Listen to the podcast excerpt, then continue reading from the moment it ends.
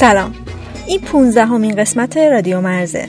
من مرزیه هستم و توی این پادکست میرم سراغ موضوعاتی که باعث ایجاد اختلاف یا فاصله تو آدم میشن.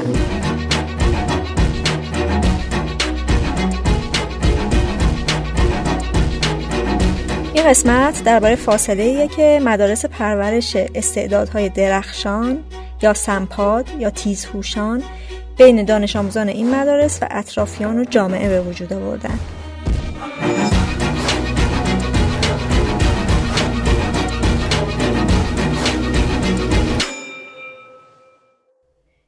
قسمت جز اون قسمت هایی که خودم در موردش ذهنیتی نداشتم و ساختنش بهم پیشنهاد شد.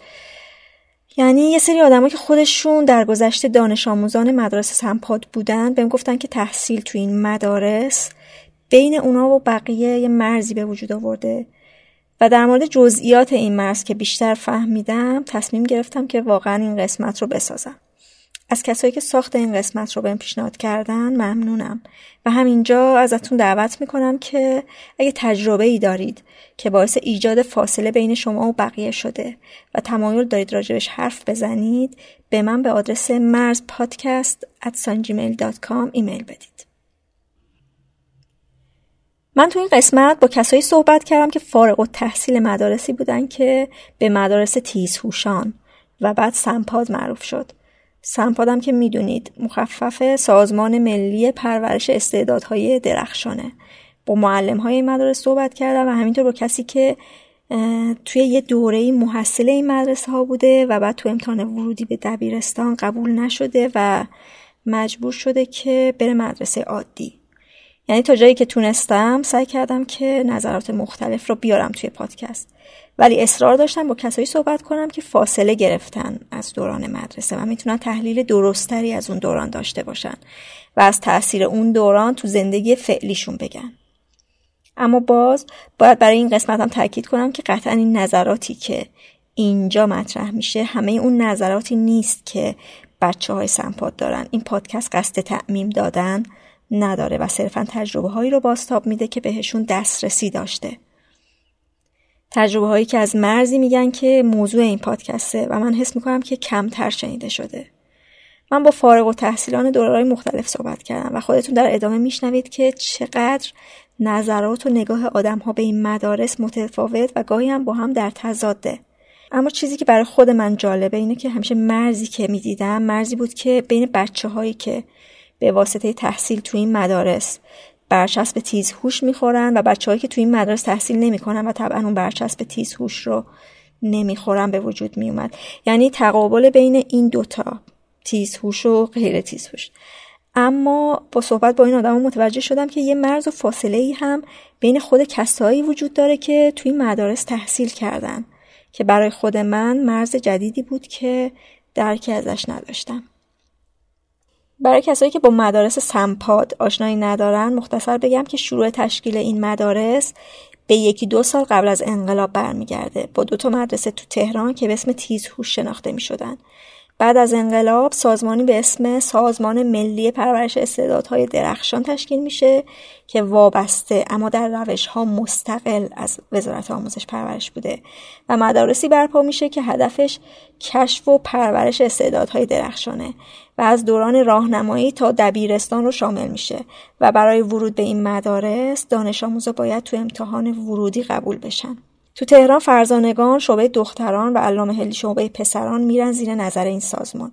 و بعد کم کم تو شهرهای دیگه هم شعبه های تشکیل میشه و هی شعبه ها گسترده تر و گسترده تر میشه. به طوری که به گفته سایت این سازمان از 18 مرکز و 2500 دانش آموز تو سال 67 می‌رسه به الان که نزدیک به 700 مرکز و بیشتر از 150 هزار دانش آموز توی مقاطع مختلفش تحصیل می‌کنن. الان تو تهران یه سه شهرها به جای یک شعبه چندین شعبه دخترانه و پسرانه سمپات وجود داره و تو تهران ناحیه های مختلف آموزش و پرورش هر کدوم یه فرزانگان و یه علامه هلی برای خودشون دارن.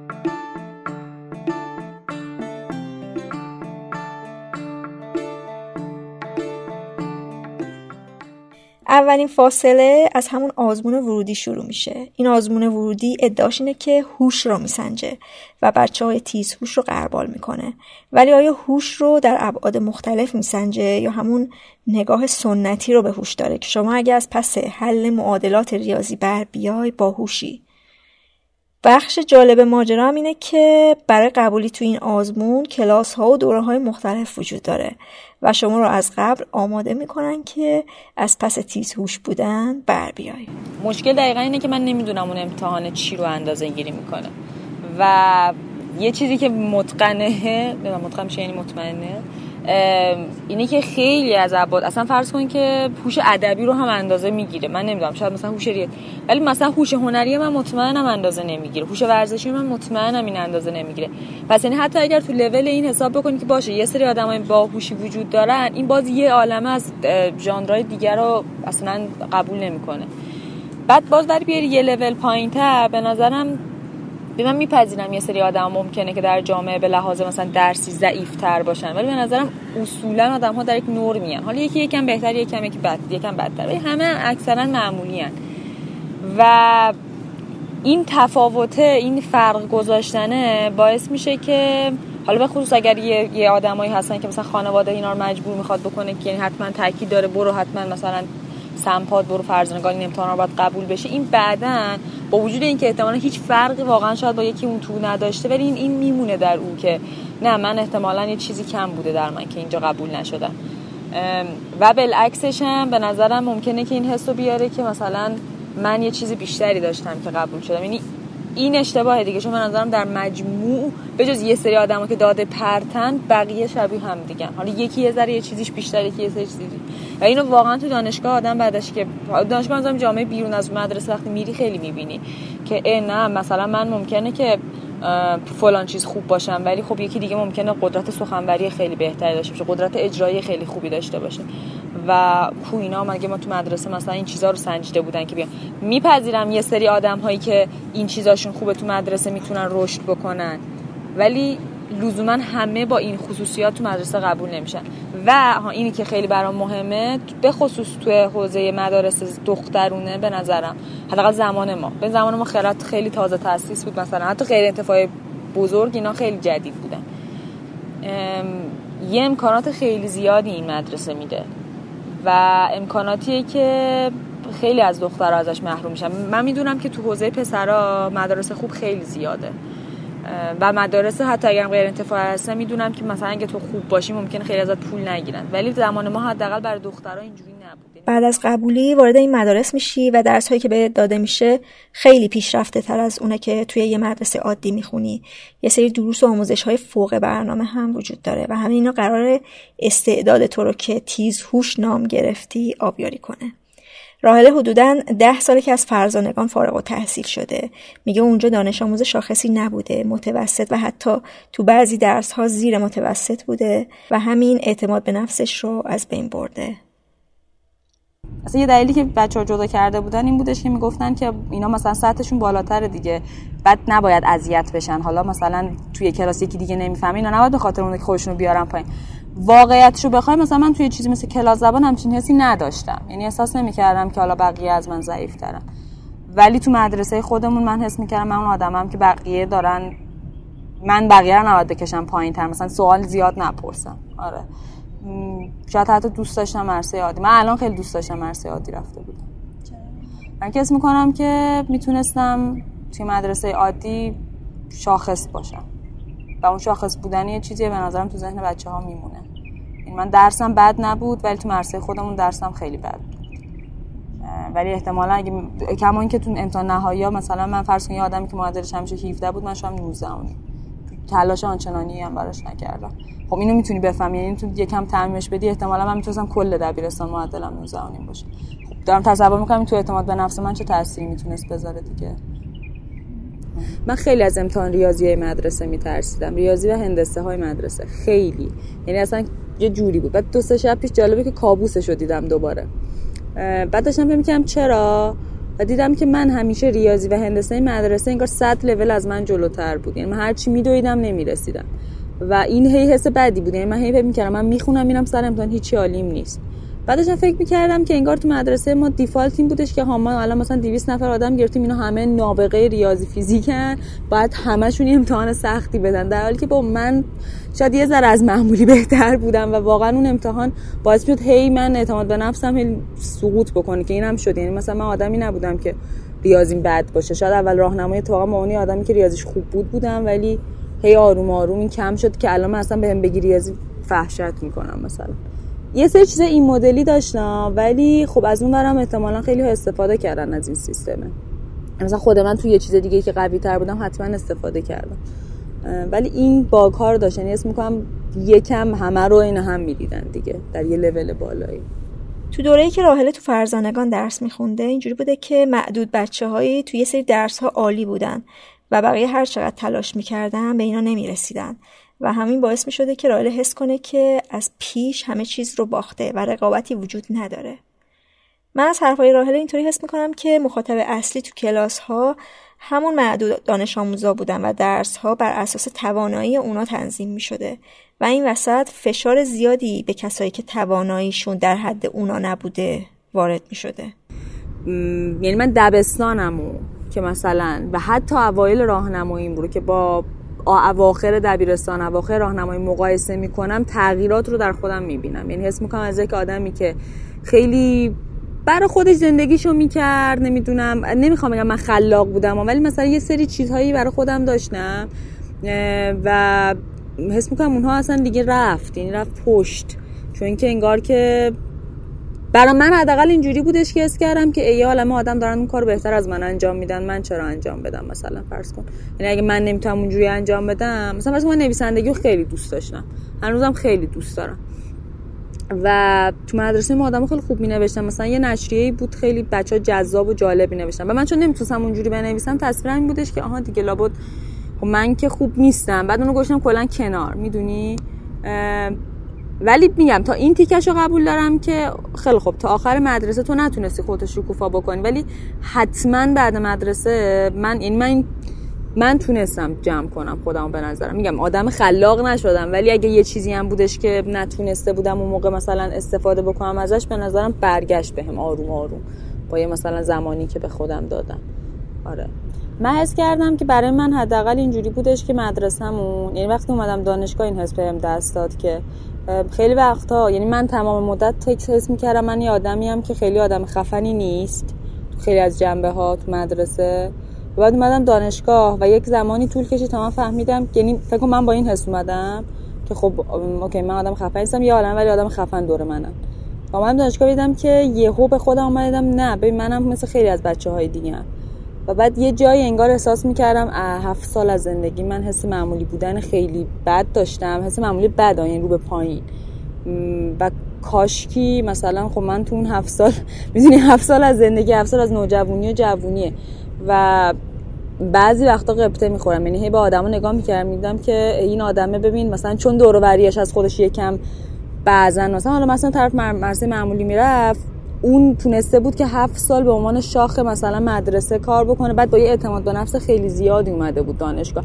کار... یعنی کارش هم خوب بود آدم خیلی خفنی هم بود ولی منظورم اون اعتماد به نفس است که مثلا مثل شخصی رفتی به خیلی نداره به اینکه واقعا توانایی شد و من برعکس نه یه اعتماد به نفس خیلی به نسبت پایینتری داشتم در حالی که در بسیاری از موارد به نظرم با اون آدم برابری می‌کرد حالا آدم که میگم یه آدم مثلا همینجوری شاید این بیشترین حس خسرانی بود که من بعد از مدرسه داشتم. ولی خب از اون حسای خوب زیاد داشتم. حالا این به طور خاصی بدیش بود.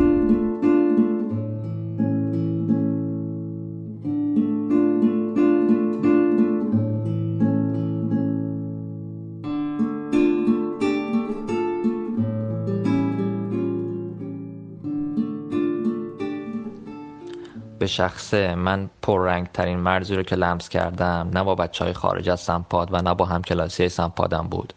پررنگ ترین مرز برای من مرز بین خود قبل از سمپاد و خود بعد از سمپادم بود. مرز بین یه آدم خلاق و دست به قلم قبل از ورود به سمپاد. با آدمی که بعد از خروج از سمپاد دستاش ترس داشتن از اتود زدن. دستاش غریبه بودن با قلم. متاسفانه سمپاد نه تنها این وچه من رو به رسمیت نشناخت بلکه این طور به هم القا می کرد که این تو هستی که ناهمگونی این تویی که باید سازگار شی. و من در حین تحصیل توی سمپات متوجه این نبودم. من در بد و خروج در سمپات از سمپات هم متوجه این نبودم. زمان گذشت تا بتونم تأثیرش رو لمس کنم. من فکر می‌کنم که سمپات نمی‌تونه هنرمند پرورش بده. حالا هنرمند نه فقط در معنای آفریننده هنر بلکه توی معنی گسترده تر به معنی تفکر خلاق و ماجراجو. رضا تو سمپاد شیراز تو مدرسه شهید دستقیب درس خونده و بعد تو دانشگاه رفته معماری. رشته که به گفته خودش خیلی دور از رشته هایی بوده که تو سمپاد تبلیغ می شده سمپاد هیچ وقت تلاش نمی کرد که حالا حداقل شعبه شیراز شهید دستقیب هیچ وقت تلاش این نکرد که بخواد روی خلاقیت ما پرورشی انجام بده و اصلا صحبتی کنه که حالا مثلا غیر از حسابان دیفرانسیل جنبه های دیگه هم هست که مثلا ذهن میشه پرورش داده بشه. حالا جدایی از اون داستان های مثلا نیم کره چپ و راست که این مربوط به منطق و ریاضیه. حالا یه, یه سمت دیگه هم هست یه دنیای دیگه هم هست که اصلا فاز هنر داره و توش دنیا به شکل دیگه دیده میشه. از اون حالت صفر و یکی در میاد دنیای سیالیه. و من چیزی که در مورد این حالا یکم فلش بک می‌زنم این بود که سال 81 که من وارد راهنمایی شدم. یکی حالا دفترچه بود دیگه؟ یه سری سوال ریاضی بود علوم بود حالا اون موقع.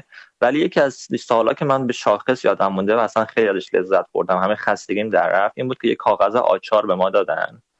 و روش نوشته بود که این کاغذ آچار رو با کمترین تعداد تا کردن ازش یه مثلث متساوی الاضلاع درست کنید.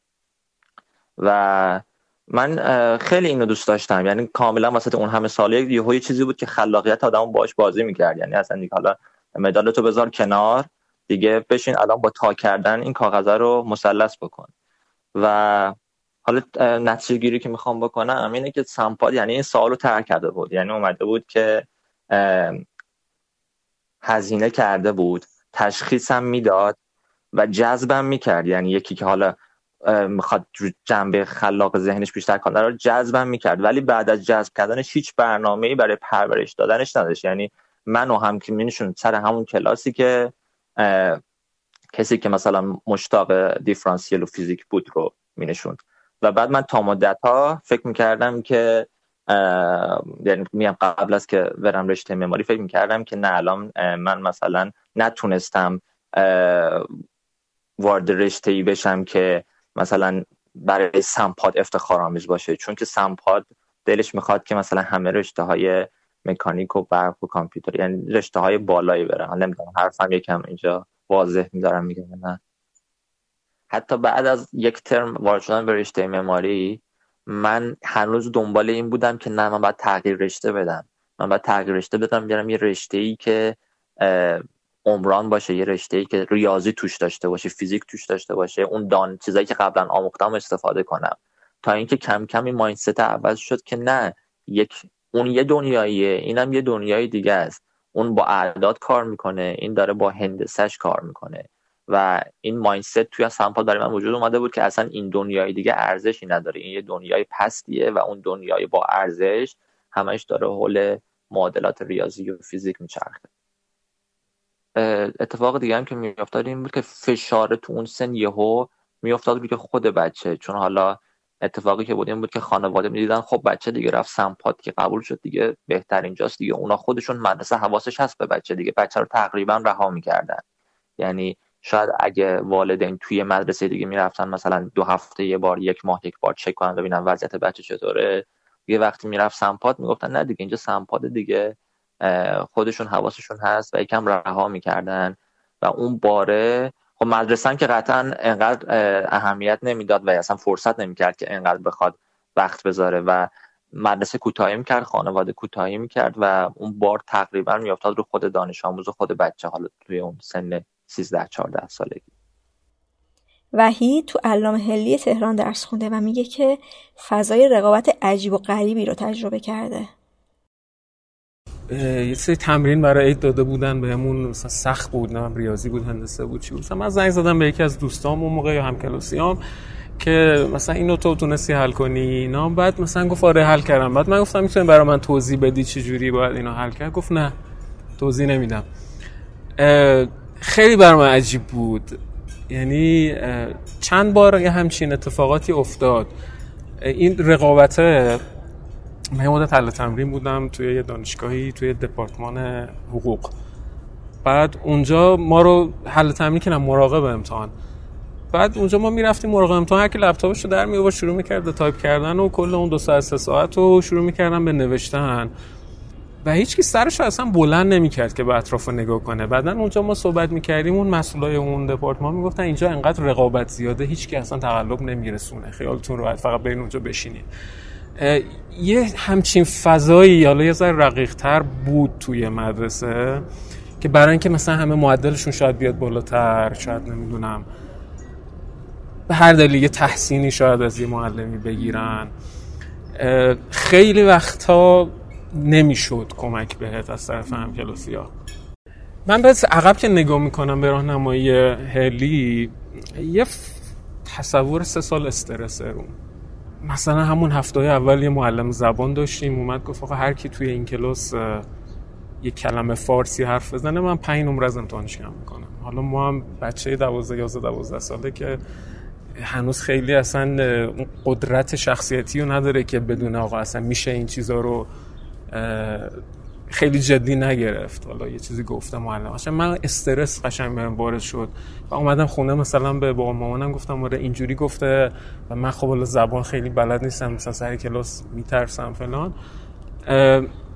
یکی از اولین تجربه های منفی که شاید من داشتم با سمپات همین سر همین ماجرای پنج نمره زبان بود و اینکه من بردم اینو تو خانواده که راه حلی براش پیدا شه و بعد خیلی زود دیدم که نمیشه.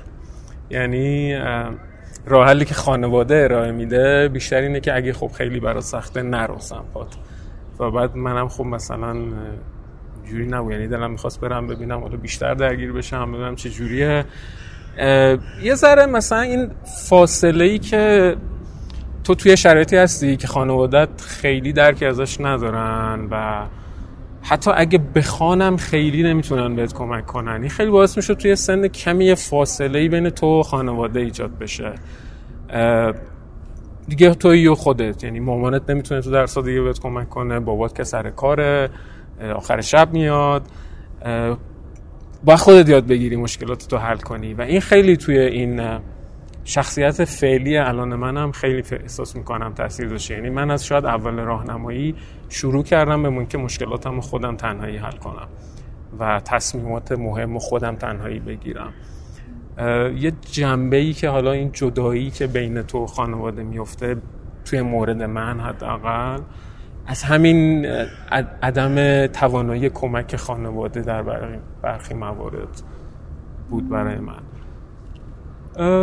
نمای خوبی هم داره دیگه. آدم مستقل میشه زودی. ولی خب یه جنبای بدی هم داره که اون شاید فکر می‌کنم خیلی سالم نیست. یعنی تا یه سن بالاتری شاید بچه باید از پدر و مادرش حمایت بتونه بگیره.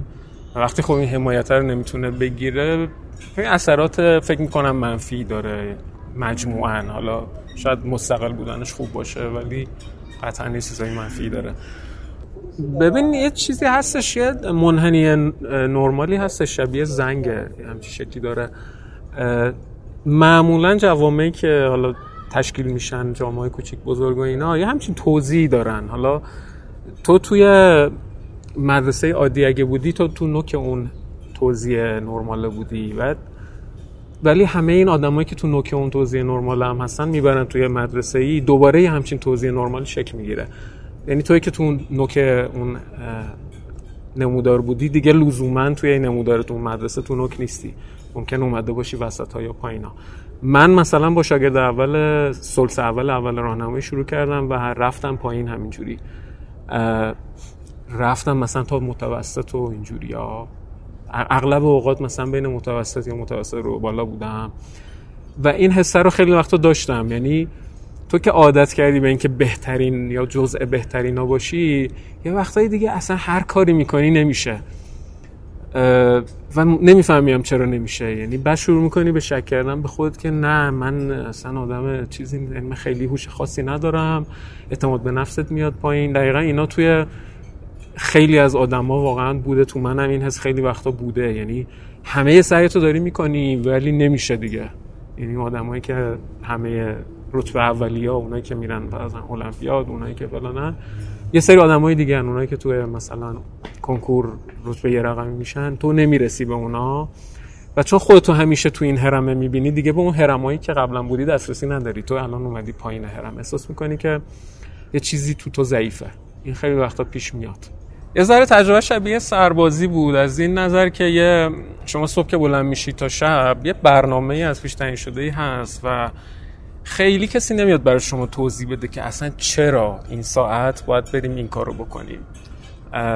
اصلا چرا گزینه ها ایناست؟ تو اصلا خیلی حق انتخابی نداری. همه چیز از قبل مشخص شده برات و شما باید بری سر اون کلاس ها سر اون درس ها اون تمرین ها انجام بدی امتحان ها رو بدی. دو سال اول راهنمایی بازی خورده انعطاف پذیرتر بود. مثلا حالا درس برنامه نویسی مثلا ما داشتیم مثل چیزای جانبی بود. سه کتابایی داشتن تو سمپاد شخصیت هایی داشت شخصیت های مجازی مثل پادک و سمپادک. اونا ما مسخره می‌کردیم معمولا ولی خب ممزه بود. یه جاهای فعالیت های ذره خلاقانه مثلا گاهن بود. یعنی ولی کلیت ماجرا این که اصلا آقا یه نفر بیاد به تو بشینه میگه آقا شما که الان اومدی تو سمپاد اینجا چیه هدف از این سازمان هستن؟ من این سالهای بعد خیلی به این ماجرا فکر کردم که آقا سمپاد اصلا برای چی به وجود اومده؟ یعنی اینکه شما بیا یه سری آدم رو توی پنجم ابتدایی شناسایی کنی بگی اینا یه مزی... یه قابلیت ویژه‌ای دارن حالا هرچی خیلی من احساس می‌کنم خیلی برنامه مشخصی شاید از بالا هم وجود نداشت. یعنی اینکه شما یه سری آدم رو تو پنجم ابتدایی بیای بر اساس یه آزمونی که حالا خیلی هم مشخص نیست چی رو داره میسنجه. اینو جدا کنی بیاری و یه سری چیزایی رو جلوتر از سنشون بهشون یاد بدی. آیا هدف اینه که این آدما قراره یه تربیت ویژه‌ای داشته باشن که بعدا مثلا به کشور یه خدمت ویژه‌ای بکنن؟ یا اینکه هدف اینه که این آدما به نظر میاد باهوشترن هوش ریاضی صرفا حالا؟ پس یه کاری بکنیم اینا حوصلهشون سر نره تو مدرسه یادی یعنی من مطمئن نیستم اولیه هدف بود. یعنی خیلی این حسو به من نداد. چون بعدا که خب همون درس رو میخوندی حالا دو سال جلوتر سه سال جلوتر می‌رسیدی به کنکور می‌رفتید کنکور میشستی سر کلاسی که همه با تو اومدن و سمپاد روی کنکور تموم می‌شد. یعنی دیگه بعد از اون هیچ اگه تو به عنوان نخبه هم فرزن شناسایی شده بودی دیگه از اونجا به بعد کسی نمیمد می‌گفت که آقا شما که نخبه بودی حالا بیا این کارا رو بکن. برای احساس می‌کنم اصلا از اون دیده بالاتر اگه به قضیه نگاه کنیم خیلی واضح نبود هدف چیه. و این ناواضح بودنه خیلی توی مدرسه هم فکر می‌کنم مشخص بود. یعنی اصلا خیلی من هیچ وقت توجیه نشدم واقعا چرا ما باید اینا رو زودتر و بیشتر بخونیم. جو المپیاد ریاضی و شیمی آره. بود یا نبود؟ اون موقع بود توی دبیرستان دیگه. مثلا از دوم دبیرستان شروع می‌شد. توی راهنمایی نه توی راهنمایی شاید مثلا خیلی این بود که حالا یه سری چیزها رو جلوتر بخونیم یا مثلا یه سری آزمایشگاه ها داشتیم آزمایشگاه شیمی آزمایشگاه فیزیک. کلا این بود که به نظر من این چیزی که من برداشت منه اینه که شاید مثلا کشور ما از نظر منابع مالی و انسانی و اینا اونقدری پیشرفته نبود که این چیزایی که حداقلاییه که حالا برای آموزش توی مدارس لازمه در اختیار همه دانش آموزا باشه. بعد می اومدن مثلا یه سری رو جدا می‌کردن اونجا. این امکاناتی که حالا شاید توی خیلی جاهای دنیا خیلی طبیعیه و تو همه مدارس عادی هستن و می‌دادن به اینا به امید اینکه حالا اینا یه کاری قرار بکنن یا نکنن یا هرچی. ولی توی دبیرستان یه ذره ماجرا فرق داشت. تو دبیرستان یه خورده الان که من بهش نگاه می‌کنم این بود که این آدما باید یه افتخار آفرینی بکنن. حالا حالا ما این همه هزینه کردیم روشون. یه چی میگن؟ یه آوتکامی داشته باشه. مثلا سمینارهای علوم و فنون نمی‌دونم سمینار خارز مسابقات خارزمی علام چیز المپیادهای مختلف. حالا اونایی که توی هر کدوم از این شاخه اگه رفتن که خب هیچی اونایی که نرفتن حالا باید تو کنکور مثلا رتبه خوبی پیدا کنن که ما نشون بدیم آقا این هفت سال 6 سال هفت سالی که اینا رو تربیت کردیم موفق بودیم و اینا آدمایی که آره مثلا یه تفاوتی دارن.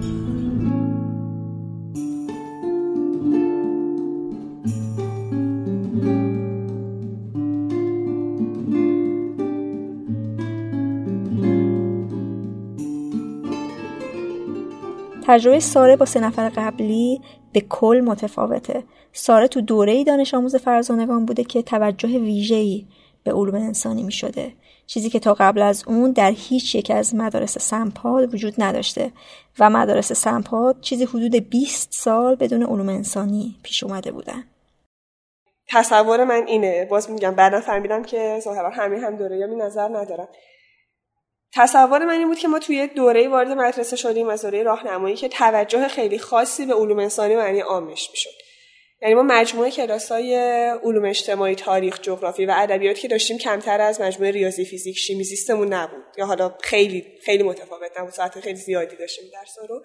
بعد خیلی به اینا توجه می‌شد. اینا هم آموزش آلترناتیو داشتن آموزششون یه مقدار فرق داشت با اون چیزی که آدم انتظار داشته. من دو تا تجربه دارم که اینا خیلی زیاد یادم میفته. یکی اولین امتحان ریاضی که از همون گرفتن که یه ذره شبیه که گودردم هجله بکشیم. یه امتحان ریاضی خیلی سخت. تقریبا در ابتدایی که ما رفتیم اول راهنمایی گرفتن که همه نمره 15 و 16 و اینا برای یه سری بچه‌ای که احتمالاً همشون با معدل 20 وارد شده بودن.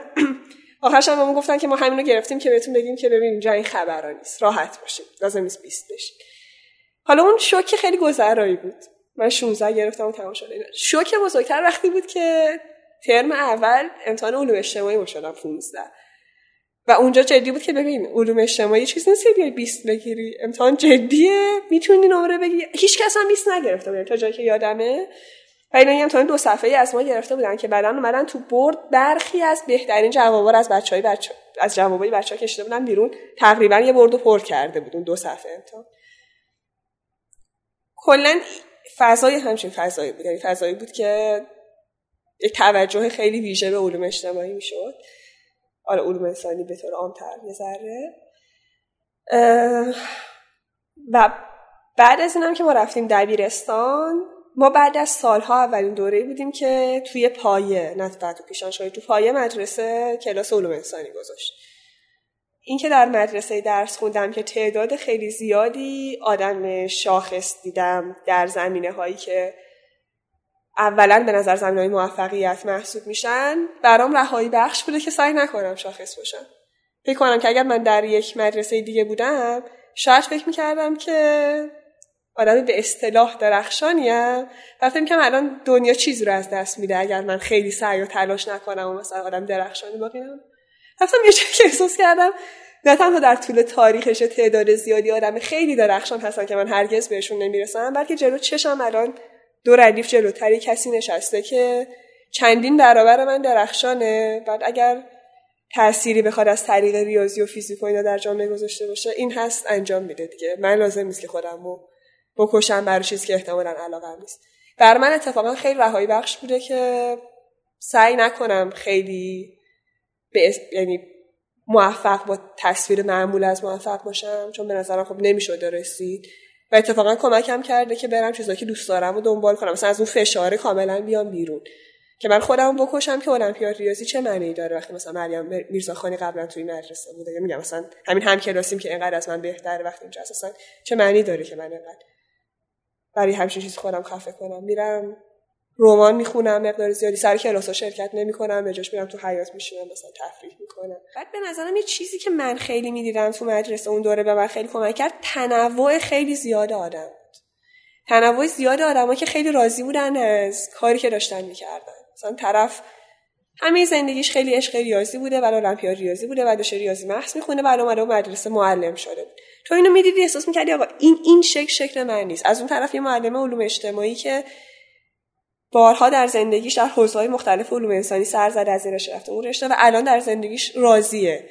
تدریس می‌کنه ترجمه می‌کنه اینو بعد می‌بینی اینو احساس می‌کنی من من یه ذره بیشتر شبیه اینم. ولی این هی به نظرم بیشتر شد یعنی تو دبیرستان این تنوعی که می‌دیدیم بیشتر بود. و کمک می‌کرد که آدم یه ذره بتونه تصور کنه که مسیرهای متفاوت به چه شکل آدم هایی می‌رسه. و مثلا این اتفاق خیلی مهمی بود که ما تعدادی آدم راضی در دور و برمون می‌دیدیم. شاید این یکم مهمترین شانسایی بود که مدرسه ما داد که یه سری آدم راضی ببینم در زمینه‌های مختلف کار. ساره میگه که تو مدرسهشون ارزش از پیش تعیین شده ای وجود نداشته و این رو مثبت می‌بینه. مدرسه به ما یه ارزش از پیش مشخصی رو تحمیل نمی‌کرد. اجازه می‌داد که خودمون تعریف کنیم تا یه حدی که تو چی می‌خوایم کار کنیم. یا حالا خوب باشیم به این معنی خیلی عام راضی باشیم از کار کردن توش. چیزی که من یه ذره بعدا توی صحبت برخی از هم دوره یا احساس کردم این بود که فکر می‌کردن این سیستم خوب بود برای شماهایی که علل اصول می‌تونستید انتخابی کنید در اینکه در چه چیزی خوب باشید. می‌تونستین تعریف کنید اینو و این توی مدرسه 300 نفر در سال بر همه ممکن نیست. 6 7 تا حوزه میشه تعریف کرد نه 20 تا حوزه میشه تعریف کرد نه 30 تا. بالاخره شما اقلیتون یه 10 درصد بودید. بقیه هیچی. یعنی شماهایی که تعریف کردین که چی دوست دارید مدرسه هم خیلی بهتون کمک کرده. یعنی مدرسه فقط امکانات می‌داد. خیلی چیز از پیش مشخصی ازتون نمی‌خواست. رفتین رستگار شدین تو اون چیزایی که می‌خواستید ماهایی که اینو نتونستین و این اتفاق عجیبی نیست برای بچه اول دبیرستان که نتونه یه حوزه علاقه رو تعریف کنه هیچی برام برامون نموند. دقیقا به این دلیل که مدرسهش برنامه از پیش مشخصی نداشت ارزش گذاری از پیش مشخصی نداشت برنامه‌ریزی درسی نداشت نظارت خیلی ضعیف تقریبا در حد هیچ. این دوباره مثلا شاید بتونم با یه مثالی بگم. من تقریبا سال اول دوم دبیرستانم سر هیچ کلاسی نرفتم. هیچ وقت دفتر نداشتم. امتحانا همه رو اینطوری دارم که دو سه روز قبل از امتحان یه دوستی که یه ذره در سر بلد بود میومد یه ذره بهمون یاد می‌داد و می‌رفتیم قبول می‌شدیم. من واقعا سال اول دوم دبیرستانم قبول می‌شدم درسمو. فقط بگذاریم ادعای سال اول دوم دبیرستان این بود که من دارم برای المپیاد نجوم می‌خونم. بر همین نمی‌خوام بیام دیگه سر کلاس نمی‌خوام بیام خودم می‌دونم می‌خوام چیکار کنم. و این این خیلی به من کمک کرد. چون مثلا من می‌گفتم می‌خوام المپیاد نجوم بدم. به مدرسه می‌گفتم فلان معلم نجوم خیلی خوبه. مدرسه می‌رفت معرفی می‌کرد یه کلاس خالی می‌کرد یه معاونی میمون ساعت خارج از مدرسه که اون معلمه بیاد به ما چند نفر که می‌خوایم نجوم بخونیم درس بده ولی من برای این اصلا کلاسی هم شنیدم که حالا ما هم مثل تو نرفتیم سر کلاس ولی ما ایده هم نداشتیم می‌خوایم چیکار کنیم. المپیادی هم نمی‌خواستیم بدیم. ولی ما ما هیچ وقت چی یاد نگیریم. نرفتیم سر کلاسی چی یاد نگرفتیم. هیچی هم خودمون نداشتیم که براش به جاش بخونیم. اصلا خوب نبود که مدرسه هیچ نظارتی نمی‌کرد. انقدر ما رو رها می‌کرد. این حالا آره برای شماها خوب بود. زندگی ماها نابود کرد. مضافه بر اینکه ما اینو می‌دیدیم. می‌دیدیم که امکانات مدرسه میره سمت شماها. مدرسه امکانات محدودی داره. فرض می‌کنم به هیچ عنوان مدرسه پولداری نبود. خیلی از نظر مالی مدرسه بود که در مسیقه بود. اون یه ذره امکاناتی که داره میره سمت اینکه شماها که شاخص نه در روستایی از پیش مشخص در چیزایی که خودتون تعریف کردید. شما که این مدلی چیا می‌خواین؟ همونا رو می‌داد به شماها ولی این تفاوت رو خیلی بیشتر می‌کرد بین شماها با بقیه. حالا اون ایده که دوست داشتید با بقیه. چیزی هم که راهله میگه همینه که مدرسه نقطه اتکاش بچه ها بودن و خودش برنامه و روالی تعیین نمی‌کرده. یعنی من اینجوری می‌فهمم که یک سری بچه ها تو ریاضی و علوم شاخص بودن و مدرسه براشون برنامه داشته. ولی کسایی که تو ریاضی شاخص نبودن یا نمی‌خواستن باشن با خودشون بوده که تعیین کنن تو چه چیزی شاخص باشن و چه چیز رو پیگیری کنن. و مدرسه جز امکاناتی که می‌داده تو پیدا کردن راه کمکی بهشون نمی‌کرده. من حداقل اینجوری بودش که خیلی انگار نقطه اتکاش به خود بچه ها بود.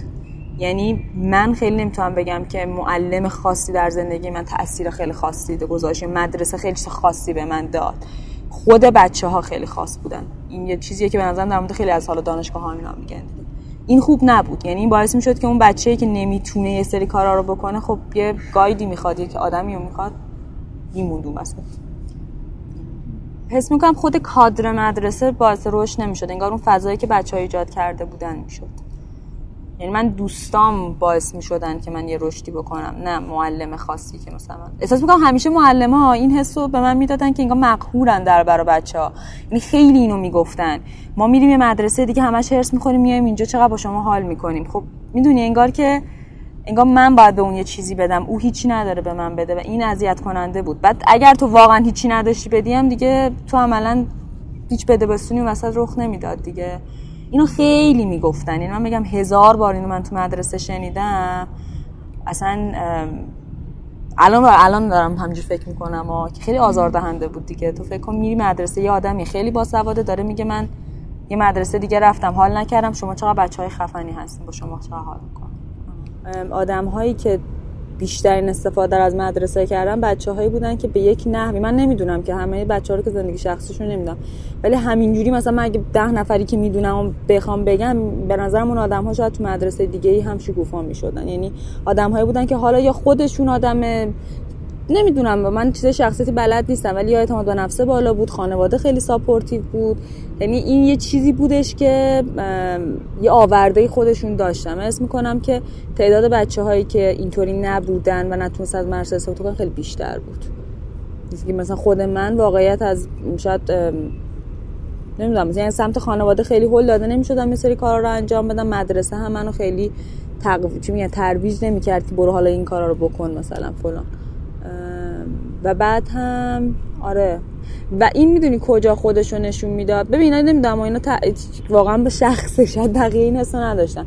واقعیت اینه که اکیپ هایی که شکل می‌گرفتن یعنی تو هر ورودی ما یه اکیپی داشتیم که اینها اکیپ من میگم اکیپ بچه باحالا ولی خب بچه فعالا بودن عملا. و واقعیت اینه که اینا خیلی شبیه بودن به هم. یعنی بعضا تو موردی پیش می اومد که ببینی یه نفریه که با اینا یه ذره متفاوته و تو اون گروه ها هستش. ولی اصلش این بودش که اینا خیلی از یه سری جنبه ها شبیه بودن. و خب همون به نظرم یعنی که وقتی تو یعنی این شباهت از یه دیگه ای می اومد نه از اینکه اونا تو مدرسه قرار گرفته بودن.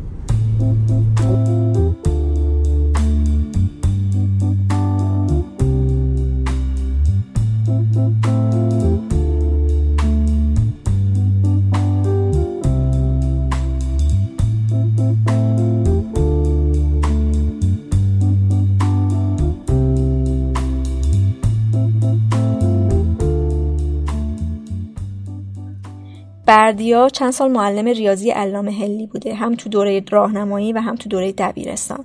و در مورد تفاوت تدریس تو علامه هلی و خارج از اون صحبت می‌کنه.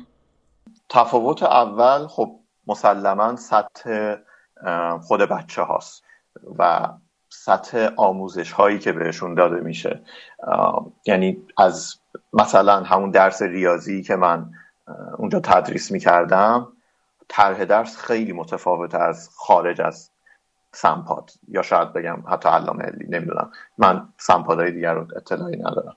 ولی تو راهنمایی که اصلا کاری به کتاب نداشتن تقریبا تو دبیرستان مباحث مباحث کتاب بود چون بچه ها باید المپیاد می‌دادن باید کنکور می‌دادن. ولی خیلی خیلی مفهومی خیلی درست و حسابی یعنی یه طرح درس خیلی می‌تونم بگم خفن و خوبی بود که اینجوری بگم که من یکی از افتخارام بود که این طرح درس و درس می‌دادم. یعنی خیلی خوشحال بودم که بچه ها با این روش فکری دارن آموزش می‌بینن. از لحاظ بچه ها به غیر از اون اعتماد به نفس خیلی بالاشون بود بچه ها یعنی شاید به عنوان کسی که خارج علامه داره اینو می‌بینه اینو میگم و شاید خودشون قبول ندارن. خیلی جواب به نظرم اعتماد به نفس بیهوده است. یعنی اعتماد به نفس کاذبیه. و احساس می‌کنم خیلی باد میشن بچه ها توی این سیستم. با اینکه با اینکه خیلی بچه های با استعدادی و خیلی آموزش های زیاد و خوبی دارن می‌بینن ولی دیگه بیش از حد بچه ها جدا از جامعه میشن. من داشتم یه بار حساب می‌کردم. خب بعد از اینکه اومدم بیرون و همه اون شاگردام دیگه بالاخره از چون اون موقعی که می اومدم اول دبیرستان بودم دیگه بعد از چهار سال دیگه اومدم بیرون. داشتم نگاه می‌کردم میشمردم که اینا مثلا چی شدن؟ داشتم دیدم که ده درصد این بچه ها مثلا شدن اون چیزی که مدرسه می‌ذاره تو تالار افتخاراتشون. مثلا مدال المپیاد کشوری بردن مدال المپیاد جهانی بردن بعد رتبه تک رقمی کنکور شدن. ولی حالا جا این هم جالبه دیگه. مثلا دو رقمی سه رقمی رتبه تالار افتخارات علامه علی نیستش. مثلا رتبه تک رقمی مهمه. ولی خب یک مقداری شاید همین ده درصد باشن تو هر کلاسی که من داشتم که اینا خیلی عقب بودن از بقیه. و یه سریاشون هم سالهای اخیر بیشتر که یه ذره تعداد مدارس رو بیشتر کرده بودن بعد از دوره های ریاست جمهوری احمدی نژاد. به خاطر همین یه سری مدارس زیادتر شده بود. بچه ها از راهنمایی می اومدن که تر درس های خب معمولی تری داشتن. می اومدن با بچه هایی میشستن که خیلی خفن آموزش دیده بودن تو راهنمایی های علامه علی و اختلاف سطح بسیار زیادی وجود داشت. و این باعث می شد که خیلی بچه ها احساس قبول دارم. این میگی اعتماد به نفس. آره شاید من اون بالای جامعه علامه علیو دارم میگم. شاید این یکی ها اعتماد به نفسشون خیلی پایین تر از بچه های معمولی می‌شد. و این مشکل وجود داشت به خصوص درس ریاضی که من درس می‌دادم. و خب طرح درس اون طرح درس مفهومی و خفنی بود. یعنی طرح درسی بود که بچه باید کامل اون درسی که من می‌گفتم خیلی خوب می‌فهمید. تمرینامون تمرینای آسونی نبود. مثلا یه برگه پولیکوپی مثلا پشت رو بود برای تمرین هر آخر هفته. ولی هر کدوم از مسائلش کار می‌برد. یعنی قشنگ باید بچه مطلب رو کامل می‌فهمید و بعد این تمرین ها رو که حل می‌کرد تازه اگه تمرین رو حل می‌کرد خیلی خوب مسلط می‌شد و این دیگه میمون تو ذهنش. و احتمالا از پس امتحانم خوب برمیومد ولی کسایی بودن که از همون اول احتمالا با درسی که سر کلاس داده میشه خیلی راحت نبودن. مثلا شاید هفتاد درصدش رو می‌فهمن من چی دارم میگم بعد میرن تمرینا رو خیلی باش مشکل دارن نمی‌تونن خیلی خوب حل کنن و بعد تو امتحانم دچار مشکلن. همینجوری هی اینا چیز میشه دیگه تو هی میاد رو هم جمع میشه. چون همینجوری هم که درس درس ریاضی که درس می همش در ادامه هم دیگه بود. تا ته سال همش رو هم داشت بنا می‌شد. و یکی از همون اول همینجوری هفتاد درصد یاد می‌گرفت دیگه خیلی دچار مشکل می‌شد توی تا آخر سال. ولی به هر حال این حس قویا توشون موجود بود تو بچههایی که ضعیف بودن که آره این مثل این شاید خیلی بحث آسونیه و من اشتباهی اینجام. چون همه دوروبری های من مثل که فهمیدن و نه تنها فهمیدن یه حالت کلی ترش هم می‌تونن استدلال کنن. ولی من مثل اینکه هنوز اون اول بحث مثلا گیر کردم. و این این حس رو زیاد می‌دیدم تو بچه ها که این سرخوردگی و که آره من شاید اصلا تعلق ندارم به اینجا. شاید من اصلا یه اشتباهی شده و من قبول شدم توی این سیستم. بردیا هم مثل راهل و رضا معتقده که سمپاد سیستم گزینش درستی نداره و این انتقاد به کل نظام آموزشی هم وارده که استعداد درخشان رو در ریاضی و علوم می‌بینه. ببین یه اشکالی به سمپاد واقع که مثلا میگن سازمان ملی پرورش استعدادهای درخشان. این استعداد درخشان حالا البته این در واقع یه ذره چیز کلی تره یعنی یه ذره به اولا سیستم آموزشی ما برمیگرد انتقاد از سیستم آموزشیمون و بعد انتقاد به اصلا جامعهمون که استعداد درخشان رو در کسی می‌بینه که مثلا ریاضی و زیست و ایناش خوبه. و مثلا چه می‌دونم عباس کیارستمی اگه بیاد توی این مدرسه با اینکه مثلا یکی از استعدادهای درخشان هنره ولی چون اگه ریاضیش خوب نباشه توی این مدرسه یا پذیرفته نمیشه یا اصلا اخراج میشه. و اینکه توی این مدرسه خیلی تاکید عظیمی روی ریاضی بود. و من که معلم ریاضی بودم خیلی می‌دیدم این قضیه رو که مثلا چقدر به ما بها داده میشه به عنوان معلم ریاضی توی مدرسه. بچه ها خیلی تحت فشار بودن از این جهت که ریاضیشون باید قوی باشه ریاضیشون باید خیلی خوب باشه. و و کلا دروس بعد از اون دروس اختصاصی کلا. ولی آره اصلا اینکه یک نفر شاید میگم یک استعداد درخشانی در هنر باشه یک نفر شاید یه استعداد درخشانی در چیز دیگه ای باشه مثلا ادبیات باشه شاید اصلا به چشم نمیاد اصلا نویسنده خیلی خفنی باشه. داریم با مثلا رضا امیرخانی خب در اومده از این استعدادهای درخشان. ولی منظورم اینه که اگر کسی باشه که مثلا ریاضیش خوب نباشه اگر نویسنده خوبی باشه نمی‌تونه مثلا تو این سیستم دووم بیاره. وحید همین ایراد رو به سمپاد وارد می‌دونه. فرض کنیم مثلا این سیستم گزینشی درسته و تستا دارن هوش رو اندازه می‌گیرن که خیلی باز شک هست توی این.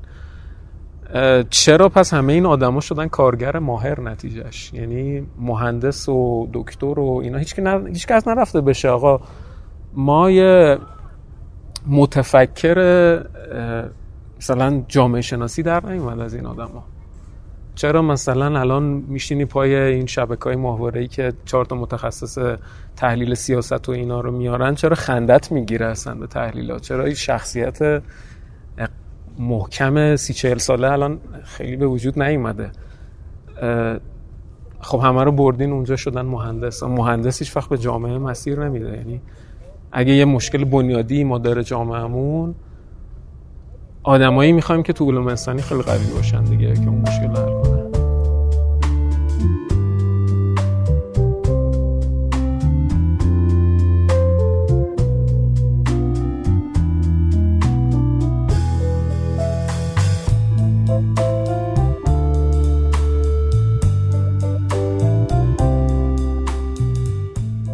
قبل از اینکه بریم سراغ جنبه های دیگه سمپاد از یه تجربه دیگه بگیم. تجربه آرزو که توی امتحانات ورود به راهنمای سمپاد قبول شد سه سال فرزانگان درس خوند و بعد نتونست از صد امتحان یا گزینش ورود به دبیرستان رد بشه و مجبور شد که برای دبیرستان برگرده به یه مدرسه عادی.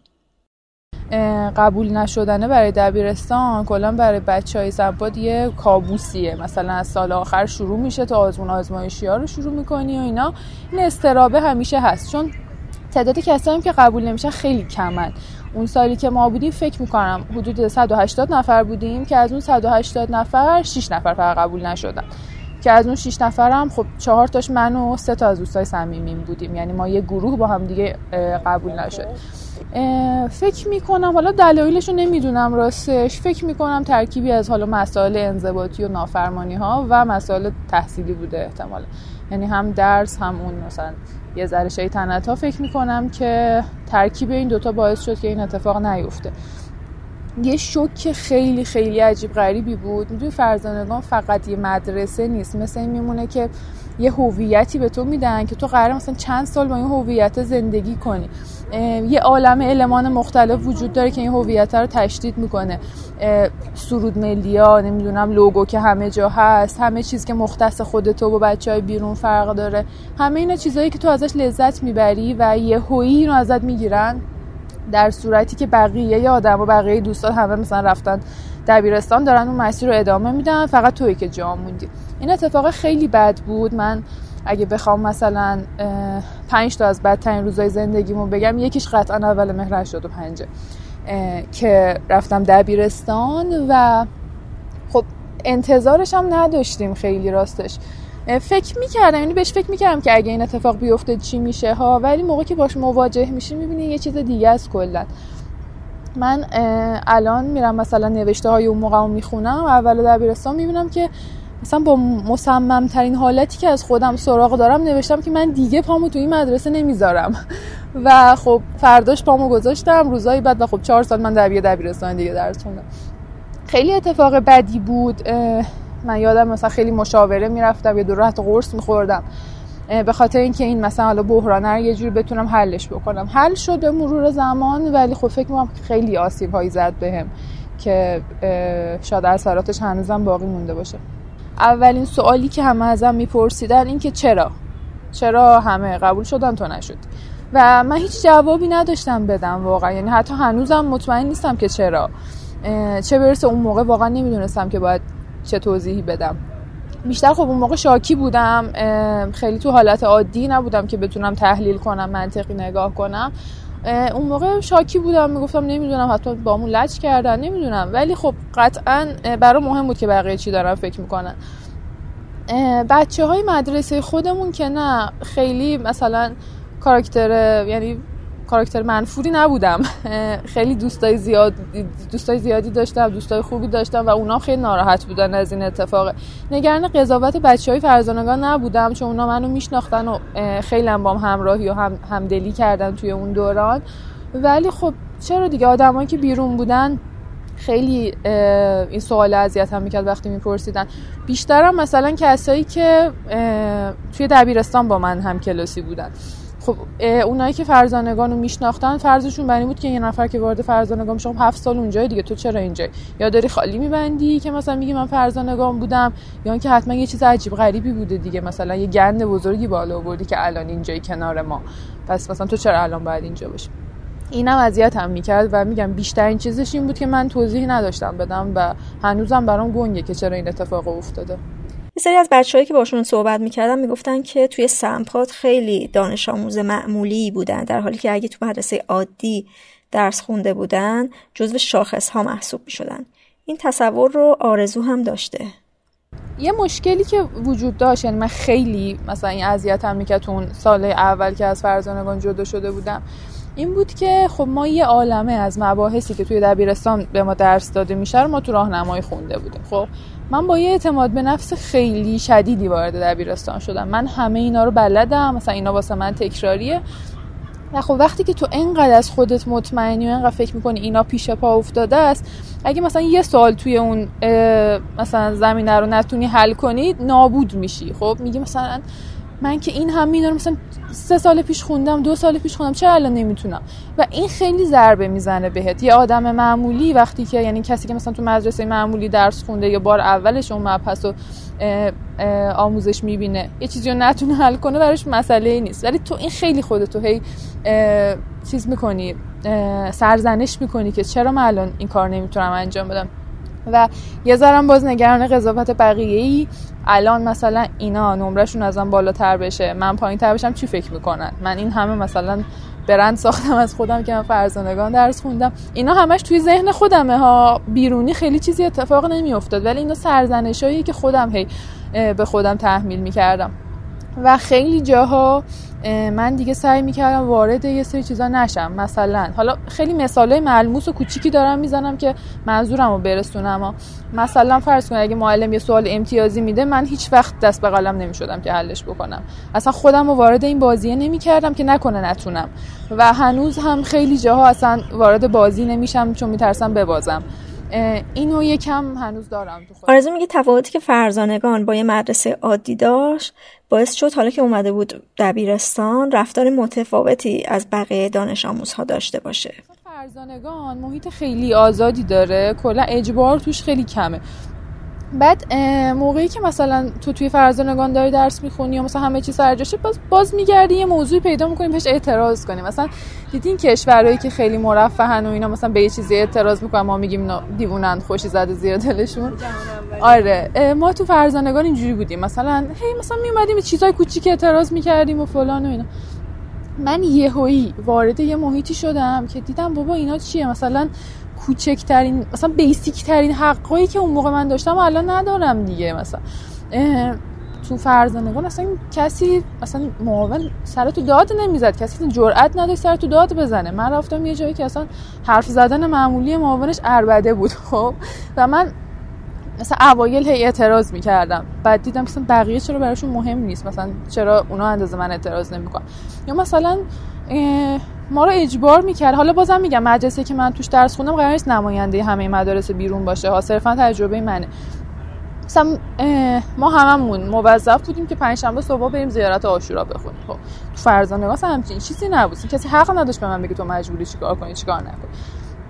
و من به اینا اعتراض می‌کردم و خب کم کم مثلا شاید تو ذهن بقیه تبدیل شدم به یه آدمی که به همه چی اعتراض می‌کنه غور می‌زنه مثلا ناسازگاره مثلا لوسه اینا دیگه عادیه دیگه. مثلا تو چرا اعتراض می‌کنی؟ بشین سرجا درس تو بخون مثلا اینا یکم باعث شد که من یه ذره متمایز باشم ولی بازم اون اوایل بود.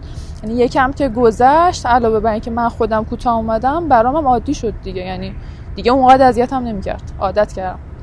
یه تجربه که حالا با همه سختیش این تجربه که دبیرستان به من داد اینجوری بود که فکر نمی کردم من انقدر راحت بتونم عادت کنم به یه جایی که ازش متنفرم.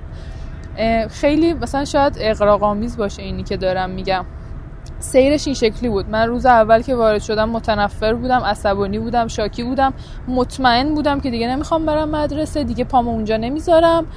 بعد اعتراض می‌کردم به همه چی شلوغ می‌کردم. چه وضعشه شما چرا اینجوری رفتار می‌کنین؟ مثلا فلان چیز چرا مشکل داره؟ کم کم اعتراض نمی‌کردم. بعد مثلا میخندیدم به این مشکل ها مثلا با دوستان راجبشون صحبت می‌کردیم میخندیدیم.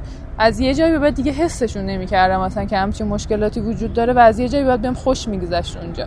این نمی‌دونم خیلی دردناکه برام موقعی که اینو میگم من حتی پیش دانشگاهی یه مدتی تصمیم داشتم که مدرسه رو عوض کنم.